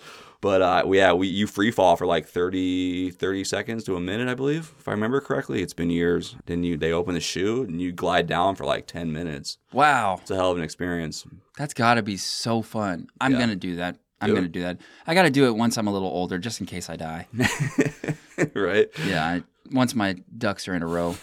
And my balls are in my court. Or your apples. Yeah, I mean, I've also been bungee jumping. I went bungee jumping in Mexico, which was kind of scary. I've heard the regulations down there. You're right. It reminds me of the cable guy. Yeah, that's exactly where. I think we said this in the last podcast. Did we? Yeah. Yeah, don't let your wife bungee jump in Mexico. They don't have the regulations. That's such a great fucking movie. I feel like that must have been ad-libbed, that line. Jim Carrey's so good at those. He actually, that was a record-breaking deal. He was paid $20 million for that role. Didn't it take a huge loss, too? Nobody went and saw it. I think, yeah, it's obviously considered like a cult classic, but it's a great fucking movie. It's a great movie. I fucking love that movie. Somebody's got to kill the babysitter. Oh, my God, yeah. When the basketball scene, it's great. But when I was a kid, I did not understand that movie at all. Right? Like it's like too dark and creepy. It was strange. Like, yeah. And I was used to like The Mask and Ace Ventura. It's like, where's the lovable Jim Carrey? And He was actually still pretty lovable in that as Chip. He's wanted a friend. Yeah, Chip Douglas. That character is a lot more like real life Jim Carrey. Right? Yeah, he's kind of crazy these days. He's a Fruit Loop, and I mean that in the most endearing way, because I love Jim Carrey, and I also think that most of the crazy shit he says is completely true. Yeah, he's just one of those people who's not worried about fitting in, so he just says what he actually thinks and what he actually believes, and a lot of that stuff I actually believe too. Yeah, I respect it. I mean, he has a right to say what he wants. I mean, I'll always love. I mean, he gets a bad rap. People like, oh, he's just too wacky. Like he's so talented at what he does. Yeah, he's a bit of a philosopher. Like he talks about the nature of reality, which is stuff that I love thinking about. Most people don't want to think about that because it makes them feel stupid because they don't know the answers, but no one does. So it shouldn't make you feel stupid if the smartest people on the planet don't know it either. 100%. But yeah, but the scariest thing I've ever done was I went hang gliding in Brazil, and I will never, ever, ever do that again. Like you literally jump off a mountain strapped with a giant kite strapped to you. Yeah. And like a paper airplane. Exactly. And we were on top of this mountain overlooking Rio, and it was like you have to run really, really fast, and you have to jump, and you literally run off a cliff. And you're just And the fall itself pulls the lift, huh? And you're up there for 20 minutes circling around the city, and the whole time I was thinking we were gonna like tip over and fall to my death, and then you actually land on your feet on the beach, and yeah. Were you had a guy on there with you? Yeah, I was tandem. Or a girl? Yeah, it was a guy, yeah. I'm just kidding. Yeah, it was never again. I'll go skydiving again, but I'll never do that shit again. Yeah. Fuck that. That looks really fun, but again, it's also like the wingsuits, the squirrel suits, you know what I'm talking about? Yep. Sure. Yeah, it looks possible, and it looks like a blast, but the amount of risk you're taking on to do that is so huge. Mm-hmm. The flight looks awesome, though. Just like the fact that they're zooming around mountains. But I don't know. That just looks pretty scary. A little too extreme for me. I don't want to see one of my friends turn into pink mist. Yeah. There's some videos on the internet that will make you second guess your decision to go do that shit. Yeah, hey, more power to you. It's your life. Yeah, do what you got to do. So what have you been up to lately? What are you doing for work these days? So I've actually bounced around a couple jobs this year. I bought a house. Oh, congratulations! Thank you. Yeah, where at? I live in Linwood now, which is just north of Seattle. I love Linwood. Nice place. Lots of shopping. Yeah, it's cool. I mean, I grew up in Kirkland, like a lot of people know, and I wanted to live there, and you know, I love Kirkland. I got priced out though. I mean, homes are going for $1 million a pop, you know, if not more. So. Everyone got that Costco money. Exactly, yeah. So I mean, I get it too. I mean, Kirkland's an amazing place to live, but I found a 3-bedroom condo up in Linwood. I got a great deal on it. Bought it in May. You know, sold a portion of my portfolio to put down for the down payment, and I've been there ever since. So yeah, I bought a place. So that's pretty much been the most exciting development I've had this year. And I bounced around a couple jobs. You know, just trying to find what I want to do. I'm back at McMinniman's. I'm enjoying it, but I'm kind of looking to make the next step. I'm either considering joining the police force, possibly, or finding another career. I might go back into recruiting, which I was doing for about a couple months. So thinking about being a cop, huh? I was considering it. We'll see. Man, I would be scared for you. People are so mean to cops these days. Yeah, the profession is in trouble. 100%. But it honestly, it needs people like you, but it needs a lot more than one. It needs millions of them, and I don't know if there are that many. Yeah, I mean, it just a couple bad apples, gave 3 million some odd cops we have in this country a bad rap. Yeah, it'd be interesting to know exactly what the statistics on that actually are, because people make those claims all the time, depending on what side of the debate you're on, like how many cops are corrupt or abusing authority versus a few bad apples. Like, we really have no idea what the breakdown actually looks like. It would be interesting to know. I mean, yeah, there was, millions of police interactions last year. And, unfortunately, police interactions, can end in tragic and horrible ways. But 99.9% of them, they end in either get a ticket or it was a nice interaction with a warning or, it was nothing at all. So, I mean, I don't have all the answers, but I like to think I'd be a decent cop. I like to think I'm pretty level-headed and logical, and when I interact with other people, and just be fair, be stern, and do your job. I mean, I'm not a cop yet. There's a lot I have to learn about the profession, but I'm considering it. We'll see what happens. I think you'd be good at it. I think that one of the things that is a really critical ingredient in a good police officer is humility, and that's something that is hard to balance, because you need to have authority, so you can't be a little wimp. Yeah. But you also need to be humble. Like, you can't just automatically impose your will on everybody and expect them to just cower, because they won't, and you're going to face resistance. So it's like having to balance that with a benevolent sense of authority, where you're like, you realize you have power over people, but you want to use that power. You're motivated to use that power to improve their lives or the lives of people who they might be victimizing, because that's what a lot of it is you're trying to protect somebody from somebody else. Sure. And that does create lots of opportunities for negative interactions. Yeah, I mean, we need police. I mean, I've never understood the defund the police situation. Like, we need good guys in this world, and we need people to hold training other people in check. Yeah, I mean, if anything, they need more money. And it's a lot more complicated than that, but I feel like, we need good guys in this world when a lot of bad things are unfortunately happening, and, a lot of people are dying for unnecessary reasons and wrong reasons. And I just think, I think I'll give it a shot, and, we'll see what happens. I've already started the application process, and I've taken my written exam, and I'm taking my physical next week, and, I've already gotten the ball rolling. So that's awesome. Yeah, that's really exciting. Yeah. I really do think you'd make an excellent cop. I appreciate it. And I think it's an important time to be a cop, because, I mean, stuff's rough. It's not just rough with the whole police brutality thing, Black Lives Matter and all that. But, I mean, you're in a pandemic. Mm-hmm.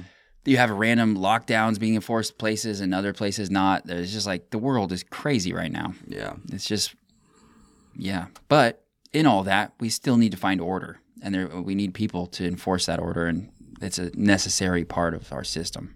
So that's very admirable of you to want to do that.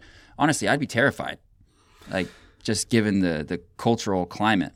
Yeah, I mean, I'm not so scared of, obviously, losing my life on, in the field or on the force, but I'm just more scared of, like, because I know a lot of people, especially being from Seattle, that don't like cops at all. Yeah.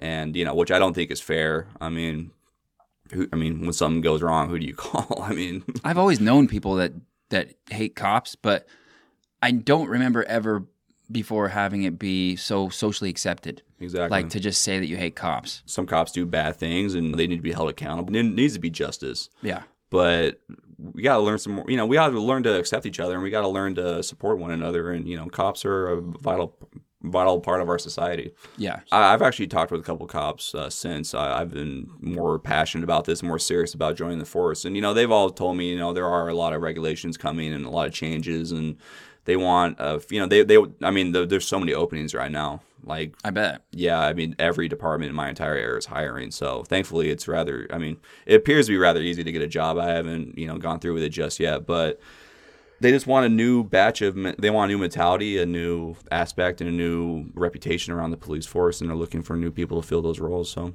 we'll see what happens. That's good. I have high hopes. Yeah, thanks, man. I think that will be really good for you, dude. I mean, we're entering a new era for our society. We've never been at a time like this before, and we're at the age where we're going to be taking the reins. Our generation is going to need to be very much involved in guiding the direction of our country. 100%. Because right now it seems kind of aimless. I mean, like, thank God for Joe Rogan. Yeah, right. We have a leader. Oh, Joe. I mean, I honestly agree with a lot of Joe Rogan's stances, especially in regards to, the vaccine and these mandates and stuff like that. I mean, not to get too political, but we need to have a conversation about these things. And exactly. That's his whole stance. Yeah. He's not pro or anti-vax, exactly, which a lot of people are misrepresenting. Yeah. He is pro free speech and he's pro discourse. Exactly. Like, he wants to talk about stuff. He doesn't want to just blindly accept the word of some expert, even though he will invite the expert to his show to explain something for 2 hours. Yeah, which is awesome. Like, what more do you want? Exactly. In a public figure? I don't understand. People are so tribal. They just like, oh, my team said that he's bad, so that must mean he's bad, and they believe it. They really believe it. Yeah, it's just sad. I mean, like, I won't have a conversation with somebody if they can't give ground on either side. Yeah. Because either side have good points and bad points, and we have to meet somewhere in the middle. I mean, we've gotten to this part in this country where, a lot of people are obviously frustrated with how, superficial and dishonest and fake a lot of us have become. We've always, our interactions have become so surface level, and a lot of people are afraid to tell people what they really think and how they really feel and who they really voted for and how they politically align and stuff like that. But there's a reason for this, is because whenever somebody does give their honest opinion and does tell you how they really feel and does tell you what's really in their heart and what they're really thinking in their mind, and if that is not received well, then they're attacked and they're harassed and they're doxxed and they're labeled racist and they're labeled stupid Democrats or they're labeled stupid Republicans. And it's just like, so it's kind of like, what the hell are we doing here? You can't win either way. If people are frustrated because people have become so fake and so dishonest in how they portray themselves. But then whenever somebody does tell you what they really think and how they really feel, then they're attacked from the other side, from both sides. Yeah. And it's just, it's just like, we can't win. You're damned if you do and you're damned if you don't. Exactly. And it's just like, we need to have more discussion, and we need to, learn to have, more common ground with one another. And this is one of the reasons why I think mental health has just gone, through the floor this past couple of years. And I mean, really, it's been longer than that. It's just people feel trapped and they feel alone, and they're afraid of losing friends, and they're afraid of losing family members, and they're self-doubting themselves because they have these beliefs that don't line up with, whatever Fox News says or whatever CNN says and whatever their friends say. And, people feel trapped and depressed and they're filled with anxiety, and it shouldn't be like that. Like, we need to have common ground. We need to, I know a lot of people that are hardcore Trump supporter Republicans, and they're good people. And I know a lot of people that vote blue no matter what, and they love Biden. That's great too. Like, I can see both sides of the argument. We need to have common ground, and we need to be able to have discourse. Yeah, exactly. We need to open the floor for discussion always. Mm-hmm. There should always be room for discussion. We have to allow people to be wrong. Exactly. Without fear of never finding a road back to recovery. Like, there has to be retribution. You have to be able to be wrong and learn. Mm-hmm. You have to be able to make mistakes and then be able to come back and say, like, hey, that was a mistake. Yeah. I shouldn't have done that. In the future, I won't do that. Anybody who's watching, you should probably learn from my example. That's the way it works. Like, it's always worked that way. Now, because of accessibility of information through the internet, now we are in a system where people are imposing expectations on everybody throughout your entire existence. Like, so they're going back as far as they can, whatever there's data on, whether it be through Twitter or Facebook or whatever, your permanent record from school, who knows? Mainstream media. Yeah. And if all of that information doesn't line up and fit through the filter of today, then you're doomed. So it's basically creating a world where people are never going to take risks. They're never going to produce real art. Mm-hmm. They're never going to do anything risky. The world will be a vanilla, flat, bullshit place. 100%. And it will still be dangerous because the standards will drop. They'll find new things to be critical of. And it will just continue to change. It will never improve. We have to just reverse this pattern and go back to open doors, open minds, and, open discussions. Exactly. Yeah. Censorship, that's a hill I'm dying on. I would never be a fan of, no matter what it is. Because once you give them a little bit of an inch, they're going to take a mile, and, we're never going to get it back. So do I like when people say bad things about me and say disparaging things about who I am and, what I think? No, but I would never deny somebody the ability to do that. Yeah, exactly. And wouldn't it be way worse if people could say what they want about you, but you're not allowed to respond? Exactly. Which will be the case. Exactly. Like, yeah. It is the case now for a lot of people. That guy who was on Rogan a couple weeks ago, Dr. Robert Malone. Yeah. He was one of the people who was instrumental in designing the mRNA vaccines, like that technology, not necessarily the COVID one, I don't think, but... It was a great episode. Yeah, it really was. And he was booted off of Twitter. Mm-hmm. Like, this guy's clearly...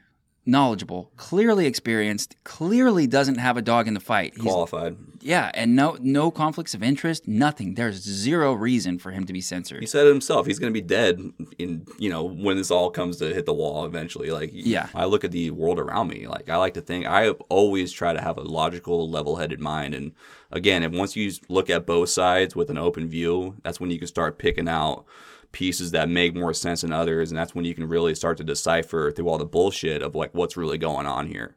Yeah, when you're balanced.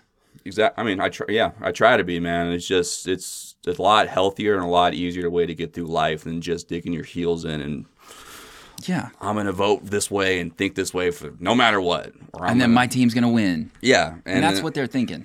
And it's just, it's, you know, it's kind of like the toxic 10% on either side of the political aisle that kind of ruin it for the 80% of us that are able to see both sides and are able to, you know, I mean, these people are passionate. I respect it. I mean, that's a great thing about America. You can think and vote and say what you want as of right now. I want us to get back to a point where we can have these discussions and, you know, friendships are getting ruined and family members aren't coming to Thanksgiving for, you know, for stupid reasons. I mean, like, I know my dad voted for Trump, and, you know, I think that's great. That's his right, and I didn't vote for him, but that's his opinion, and that's what he wanted to do, and I think that's awesome. I hold it against nobody. There's two choices that are meant to appear different that are very much the same. Exactly. It's really not nearly as big of a deal as people want it to be, and the fight is what, like, getting us all polarized and all frothy and mad at each other is what they're trying to do. 100%. That's the other thing, yeah. Like, that's the whole point. Like, the media, whoever, the power structure at B,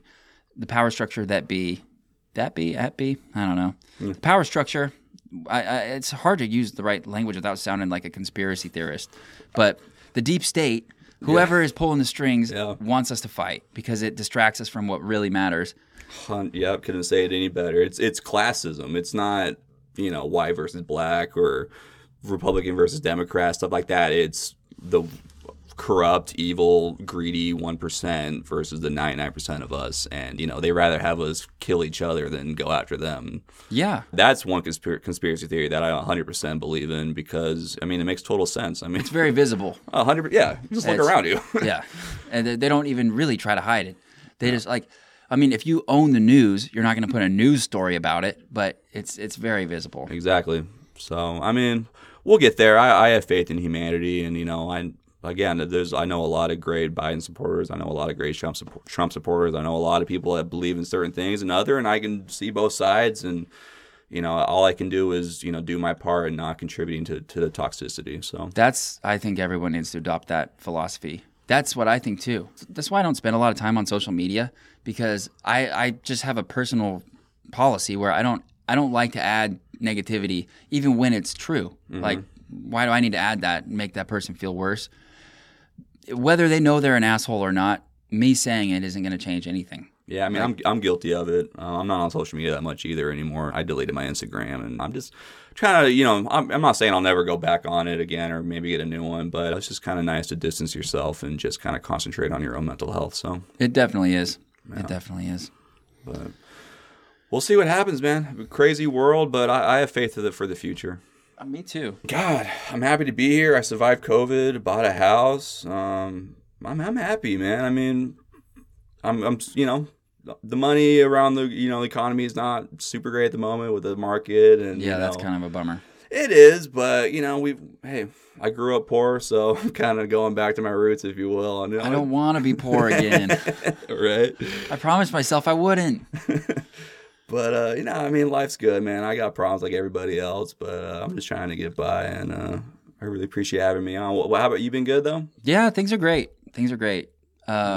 Daisy died. That was not great. That our dog. Oh, okay. I'm pretty sure you met her last time. Golden Retriever, Yellow Lab mix. Yeah. Oh. I've had her for 10 years. Damn. That affected me so much more than I expected. Really? I was kind of shocked by how much that hurt to just like to lose my dog. I flashed to so many times when people were telling me that their dog died or I had to have my dog put down or my dog was hit by a car, all these times, and I was like, oh, well, you know, it's a fucking dog. So, yeah, right. So you're probably not that sad. But I was devastated. I am still devastated. This was like 2 weeks ago.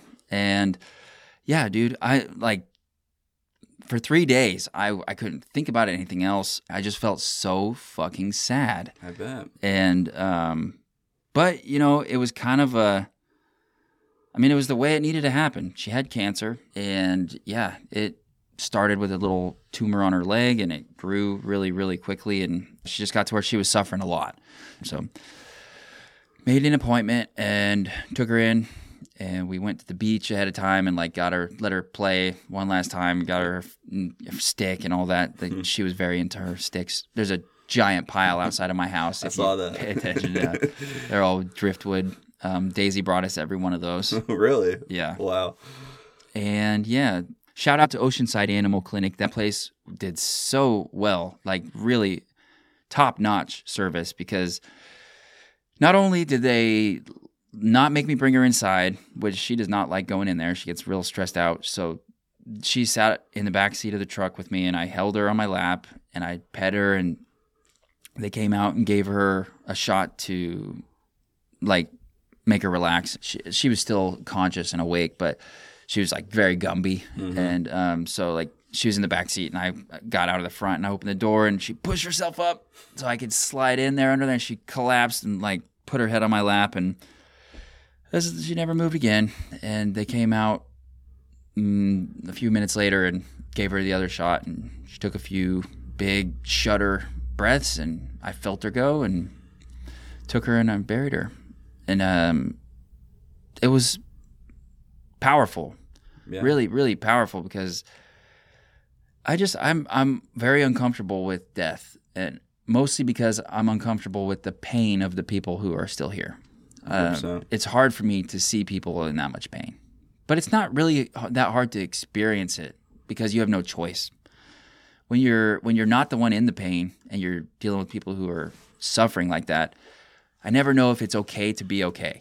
Like, do I need to adopt your pain right now, or am I okay to just be okay? Like, is it insensitive of me to be okay? But when you're the one who's sad, you just feel sad and you just let it flow. And I did that for a couple of days before we had her put down, so that when it actually came time, I could be there for the kids. So I wasn't blubbering like a baby. I was solid when we told the kids about it. I may have let a couple tears squirt out of there a couple times when I was like, nothing wrong with that. Because I'm just like, fuck, how is she this old? It's just like, she was just that puppy just not long ago. So quick. Just 10 years just zoomed by. But I felt good about it. I felt like I did the whole thing. I've had a lot of dogs. She's the only one I've ever seen through from puppy to old dog and through her death. That's cool. Buried her. It's like, it was substantial for me. It was a major commitment that I actually followed through with and completed. But yeah, it was hard. And with life comes death, man. We all gotta walk through the doorway. So. Mm-hmm. Yeah, I got a cat. Shout out Little Pancake. Nice. Yeah, I got her like a month after I moved into my place. You know, I wanted a roommate, so yeah, she's my best friend. She's awesome. Cats can be so great. Yeah. Like, the ones that aren't great are really bad, and the ones that are good are really good. So, yeah. I was afraid she's gonna be like one of those skittish cats that like stays under a bed, pisses everywhere, her entire life. Yeah. But she sleeps on my chest every night, and yeah, we play hide and seek all the time, and she's awesome. Oh, did you get her as a kitten? Yeah, I got her. Her birthday is the day before mine, actually. Oh, cool. Yeah, so it's a good way to remember too. But yeah, I love her. I miss her. Do you let her outside? Probably not. Hell no. Yeah. She actually has fleas right now. Oh my god, that's been a fucking nightmare. Oh, God. Yeah, I've been treating her for she's had them for like 4 months. I tried over-the-counter medicine, the shampoo, pills, Nothing has been working, but really, yeah. I eventually took her to the vet. These are like government created nano robot fleas. Like there's nothing I can fucking do to get rid of these damn things. They told me that like over the counter flea medication, all cats became immune like 10 years ago, and I have heard that they just keep selling it because there's nothing stopping them, but it doesn't do anything. Yeah. So other than expose your children and make them essentially immune, right? And so that's been a $500 in 5-month journey. A good friend of mine brought her cat over. This girl I've been seeing, and her cat had fleas. So therefore, she gave my cat fleas, and it's been a problem, but she's toughing it out. I just gave her actually her third application of flea medication a couple of days ago, so I think we're nearing the finish line. Is it a long hair cat, short hair cat? Long hair, yeah. They really hide in there. Yeah, I've been shaving her neck and applying it because apparently it has to go straight to the skin. So yeah, it's hard to get that all the way down on those real fluffy cats. Yeah. And I'm not fucking around with this shit anymore. Fleas are driving me. I mean, I don't ever notice them on me, but she's been scratching, and I just feel bad because, I love that damn thing. You've never found them on you? The only time I've ever seen them when they're on her. Wow. You don't even see them out there. 90% of the time, she just scratches a bunch. Yeah. So. Oh, man, it gets way worse. Does it? Yeah, you get to where you do see them a lot. Really? Like, if you pull her hair apart, you'll just see them crawling everywhere. It's disgusting. God. Yeah, dude, I don't even know... Yeah, it was the last episode I talked about when I had fleas. The finale last time. But yeah, when I was in middle school, we had a bunch of kittens, and they got our house so infested with fleas that we couldn't get rid of them. God. I had fleas, like, as a human. It was terrible. I mean, like, I'd get rid of them once a day when I showered, but they'd come back. They'd climb up my socks. They were in our carpet, and they would climb up my socks. And so basically from the knee down, I had hundreds of bites on my calves. It was just... really gross. I bet. Very, I wasn't getting a lot of attention from girls those years. I wasn't either. Yeah, but it's all right. Things got better for sure. Yeah, they always do. I don't miss the fleas. Yeah. Hey, shout out to Daisy, though. Yeah, shout out to Daisy, R.I.P. She was a good dog. I don't know. It's interesting to deal with the death of a dog when with kids of varying ages, because I have a 13-year-old, an 11-year-old, and a 3-year-old. Mm-hmm. And the two older kids, like, a lot less emotional about it, obviously, but still pretty beat up about it, but don't want to talk about it afterwards. Amelia just brings it up randomly all the time. Like, she brought it up. I had her in here when we were doing a little podcasting, and she just brought it up in the middle. Like, we were talking about the Aztecs killing people, and she's like, "Oh, when I heard killing, it reminded me of Daisy." Oh shit! Damn. I mean, she's very blunt about it because she's 3, so she's Like the other day, the puppy was. We got a new puppy not to replace Daisy. We got her first, but yeah, we actually did get her to replace Daisy preemptively. But yeah, it happened way quicker. Daisy got sick really like right after we got the dog. Really? But yeah, she was staring out the window, and Millie's like, "Poppy's probably looking for Daisy." Oh, but she's not going to find her because she's dead. Yep. I mean, they don't have a filter. I mean, it's great. Yeah. It actually makes it easier because I don't have to. It's what I'm really realizing is I'm worried about just offending people or making people hurt worse when they're already hurting. Sure. And that's just not what I want to do. But when it's a little kid who just says everything that's on their mind, you don't really have to worry too much about that. Yeah, I mean, that's probably like one of the most significant things that's ever happened to her. Probably. Yeah. Yeah. So it's going to be on her mind. And, that's understandable. You can tell she loved that dog, understandably. So. Yeah. When I got Daisy as a puppy, I remember like fantasizing about years down the line of like my kids playing with this dog as an old dog. Mm-hmm. And it actually came to fruition. So she had a beautiful life, and she honestly had a beautiful death. It was as good as it could have been. But yeah. Just a heartbreaker. I feel like I just expected to get a couple more years. Like she was only 10, or not even quite 10, almost 10. But cancer, huh? It's a fucking goddamn. Hey, shout out, fuck cancer. Yeah, can I say that? Is that? Yeah, I think so. Isn't that an organization? It should be. It's at least a hashtag. Where do I sign up? Man, but hey, I'm alive. Yeah, life is good. Life really is good. Yeah, even like all the crazy shit going on in the world. I try really hard to maintain that idea that it's a miracle that we're here. Every moment is a miracle. Mm-hmm. The statistical possibility that we were going to exist out of all of the possible occurrences is very small.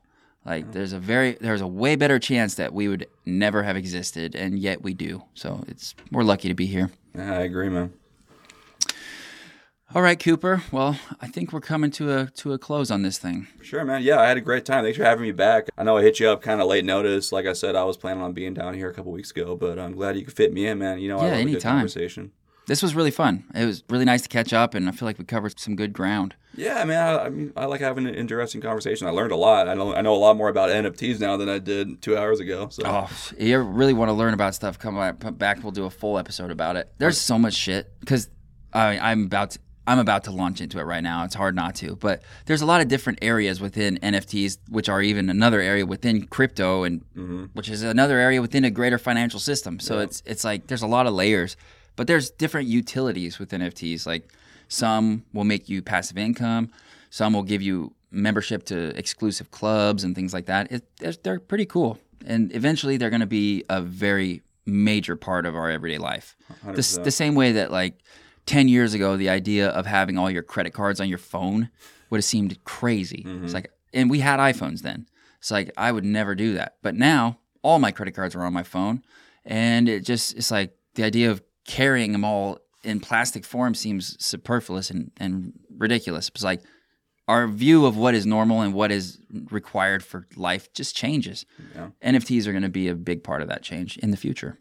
Yeah, I'm excited to see what happens. Hopefully you bounce back on that, was it Caveman Coin or what was it called? Oh, the Cave Coin, yeah. Cave Coin. I actually believe I will. They're going to launch the game soon, and I'm excited about that one. That one I legitimately think is going to do well. The vast majority of NFTs on the Solana network are still so new. Mm-hmm. And there was such a boom bust thing going on because everyone flooded in when Solana first started offering NFTs. And it just flooded the market. There was too many projects, not enough demand. And so a lot of the prices went down. But some of them, the ones that did actually pop out of there, are doing quite well. Nice. One that I am excited about is called Portals. It's a metaverse apartment. And it's still brand new, but it's doing really well. And they're going to have a downtown. It's kind of like Decentraland, one of these things where you have an avatar and you can buy digital real estate and all that stuff. But it's really cool. And it's blowing up right now. So if you're interested in that kind of stuff, digital metaverse stuff, check that out. One that is very similar to that, but is actually free and you don't have to buy an NFT to get involved, is called Spatial. Check out spatial.io. Okay. And they have a metaverse where you can build a bunch of different rooms or spaces where you can insert furniture or art. I've got a digital metaverse art museum in the works that I'm building. It's cool. It's just like it's a prefab 3D model of a museum. You go in and you can edit the walls, edit the way things look, and I'm putting my NFTs on the wall, and I'm going to make a little museum thing. That's awesome. Then I can send people links, and they can come into my museum and walk around. If they have VR, they can walk around. They could do it on a computer too, but it's not nearly as cool. Yeah. Lots of cool stuff coming up in the future. Cool, man. Yeah, I'm excited to see it. I'm going to keep listening to episodes, and hey, next time I'm in town, maybe I can come back. Yeah, anytime, dude. I don't mind the short notice when it's you. It's like I know you. I'm not nearly as nervous, and the preparation is easier. For sure. So it was great. Yeah, how long have we been doing? Wow. 2 hours, almost 2 hours. It happened like last time. Yeah, it goes by so fast. It does. It definitely does. That's awesome, man. All right. Well, thanks again for coming, man. And we will see you next time. Yeah, thanks, brother. You guys all have a good day now. Bye, everybody. I hope you've enjoyed this episode of Ramble by the River. If you did, please take 30 seconds to post a 5-star rating on Apple Podcasts, follow us on Spotify, post about it on social media, or simply mention it to a friend. We are a grassroots organization, and this is how new people can find the show. So thank you for helping us to extend our reach. Ramble by the River is written, edited, and produced by me, Jeff Nesbitt. Thank you to our guests, and special thank you to our Patreon subscribers. Without you, none of this would be possible. If you'd like to support the show, don't wait. Join the Ram Fam today and get access to all of the bonus features, including a free Ramble by the River t-shirt with every premium subscription. Head to ramblebytheriver.com and click the link to sign up. Thanks again, and I'll talk to you guys next week.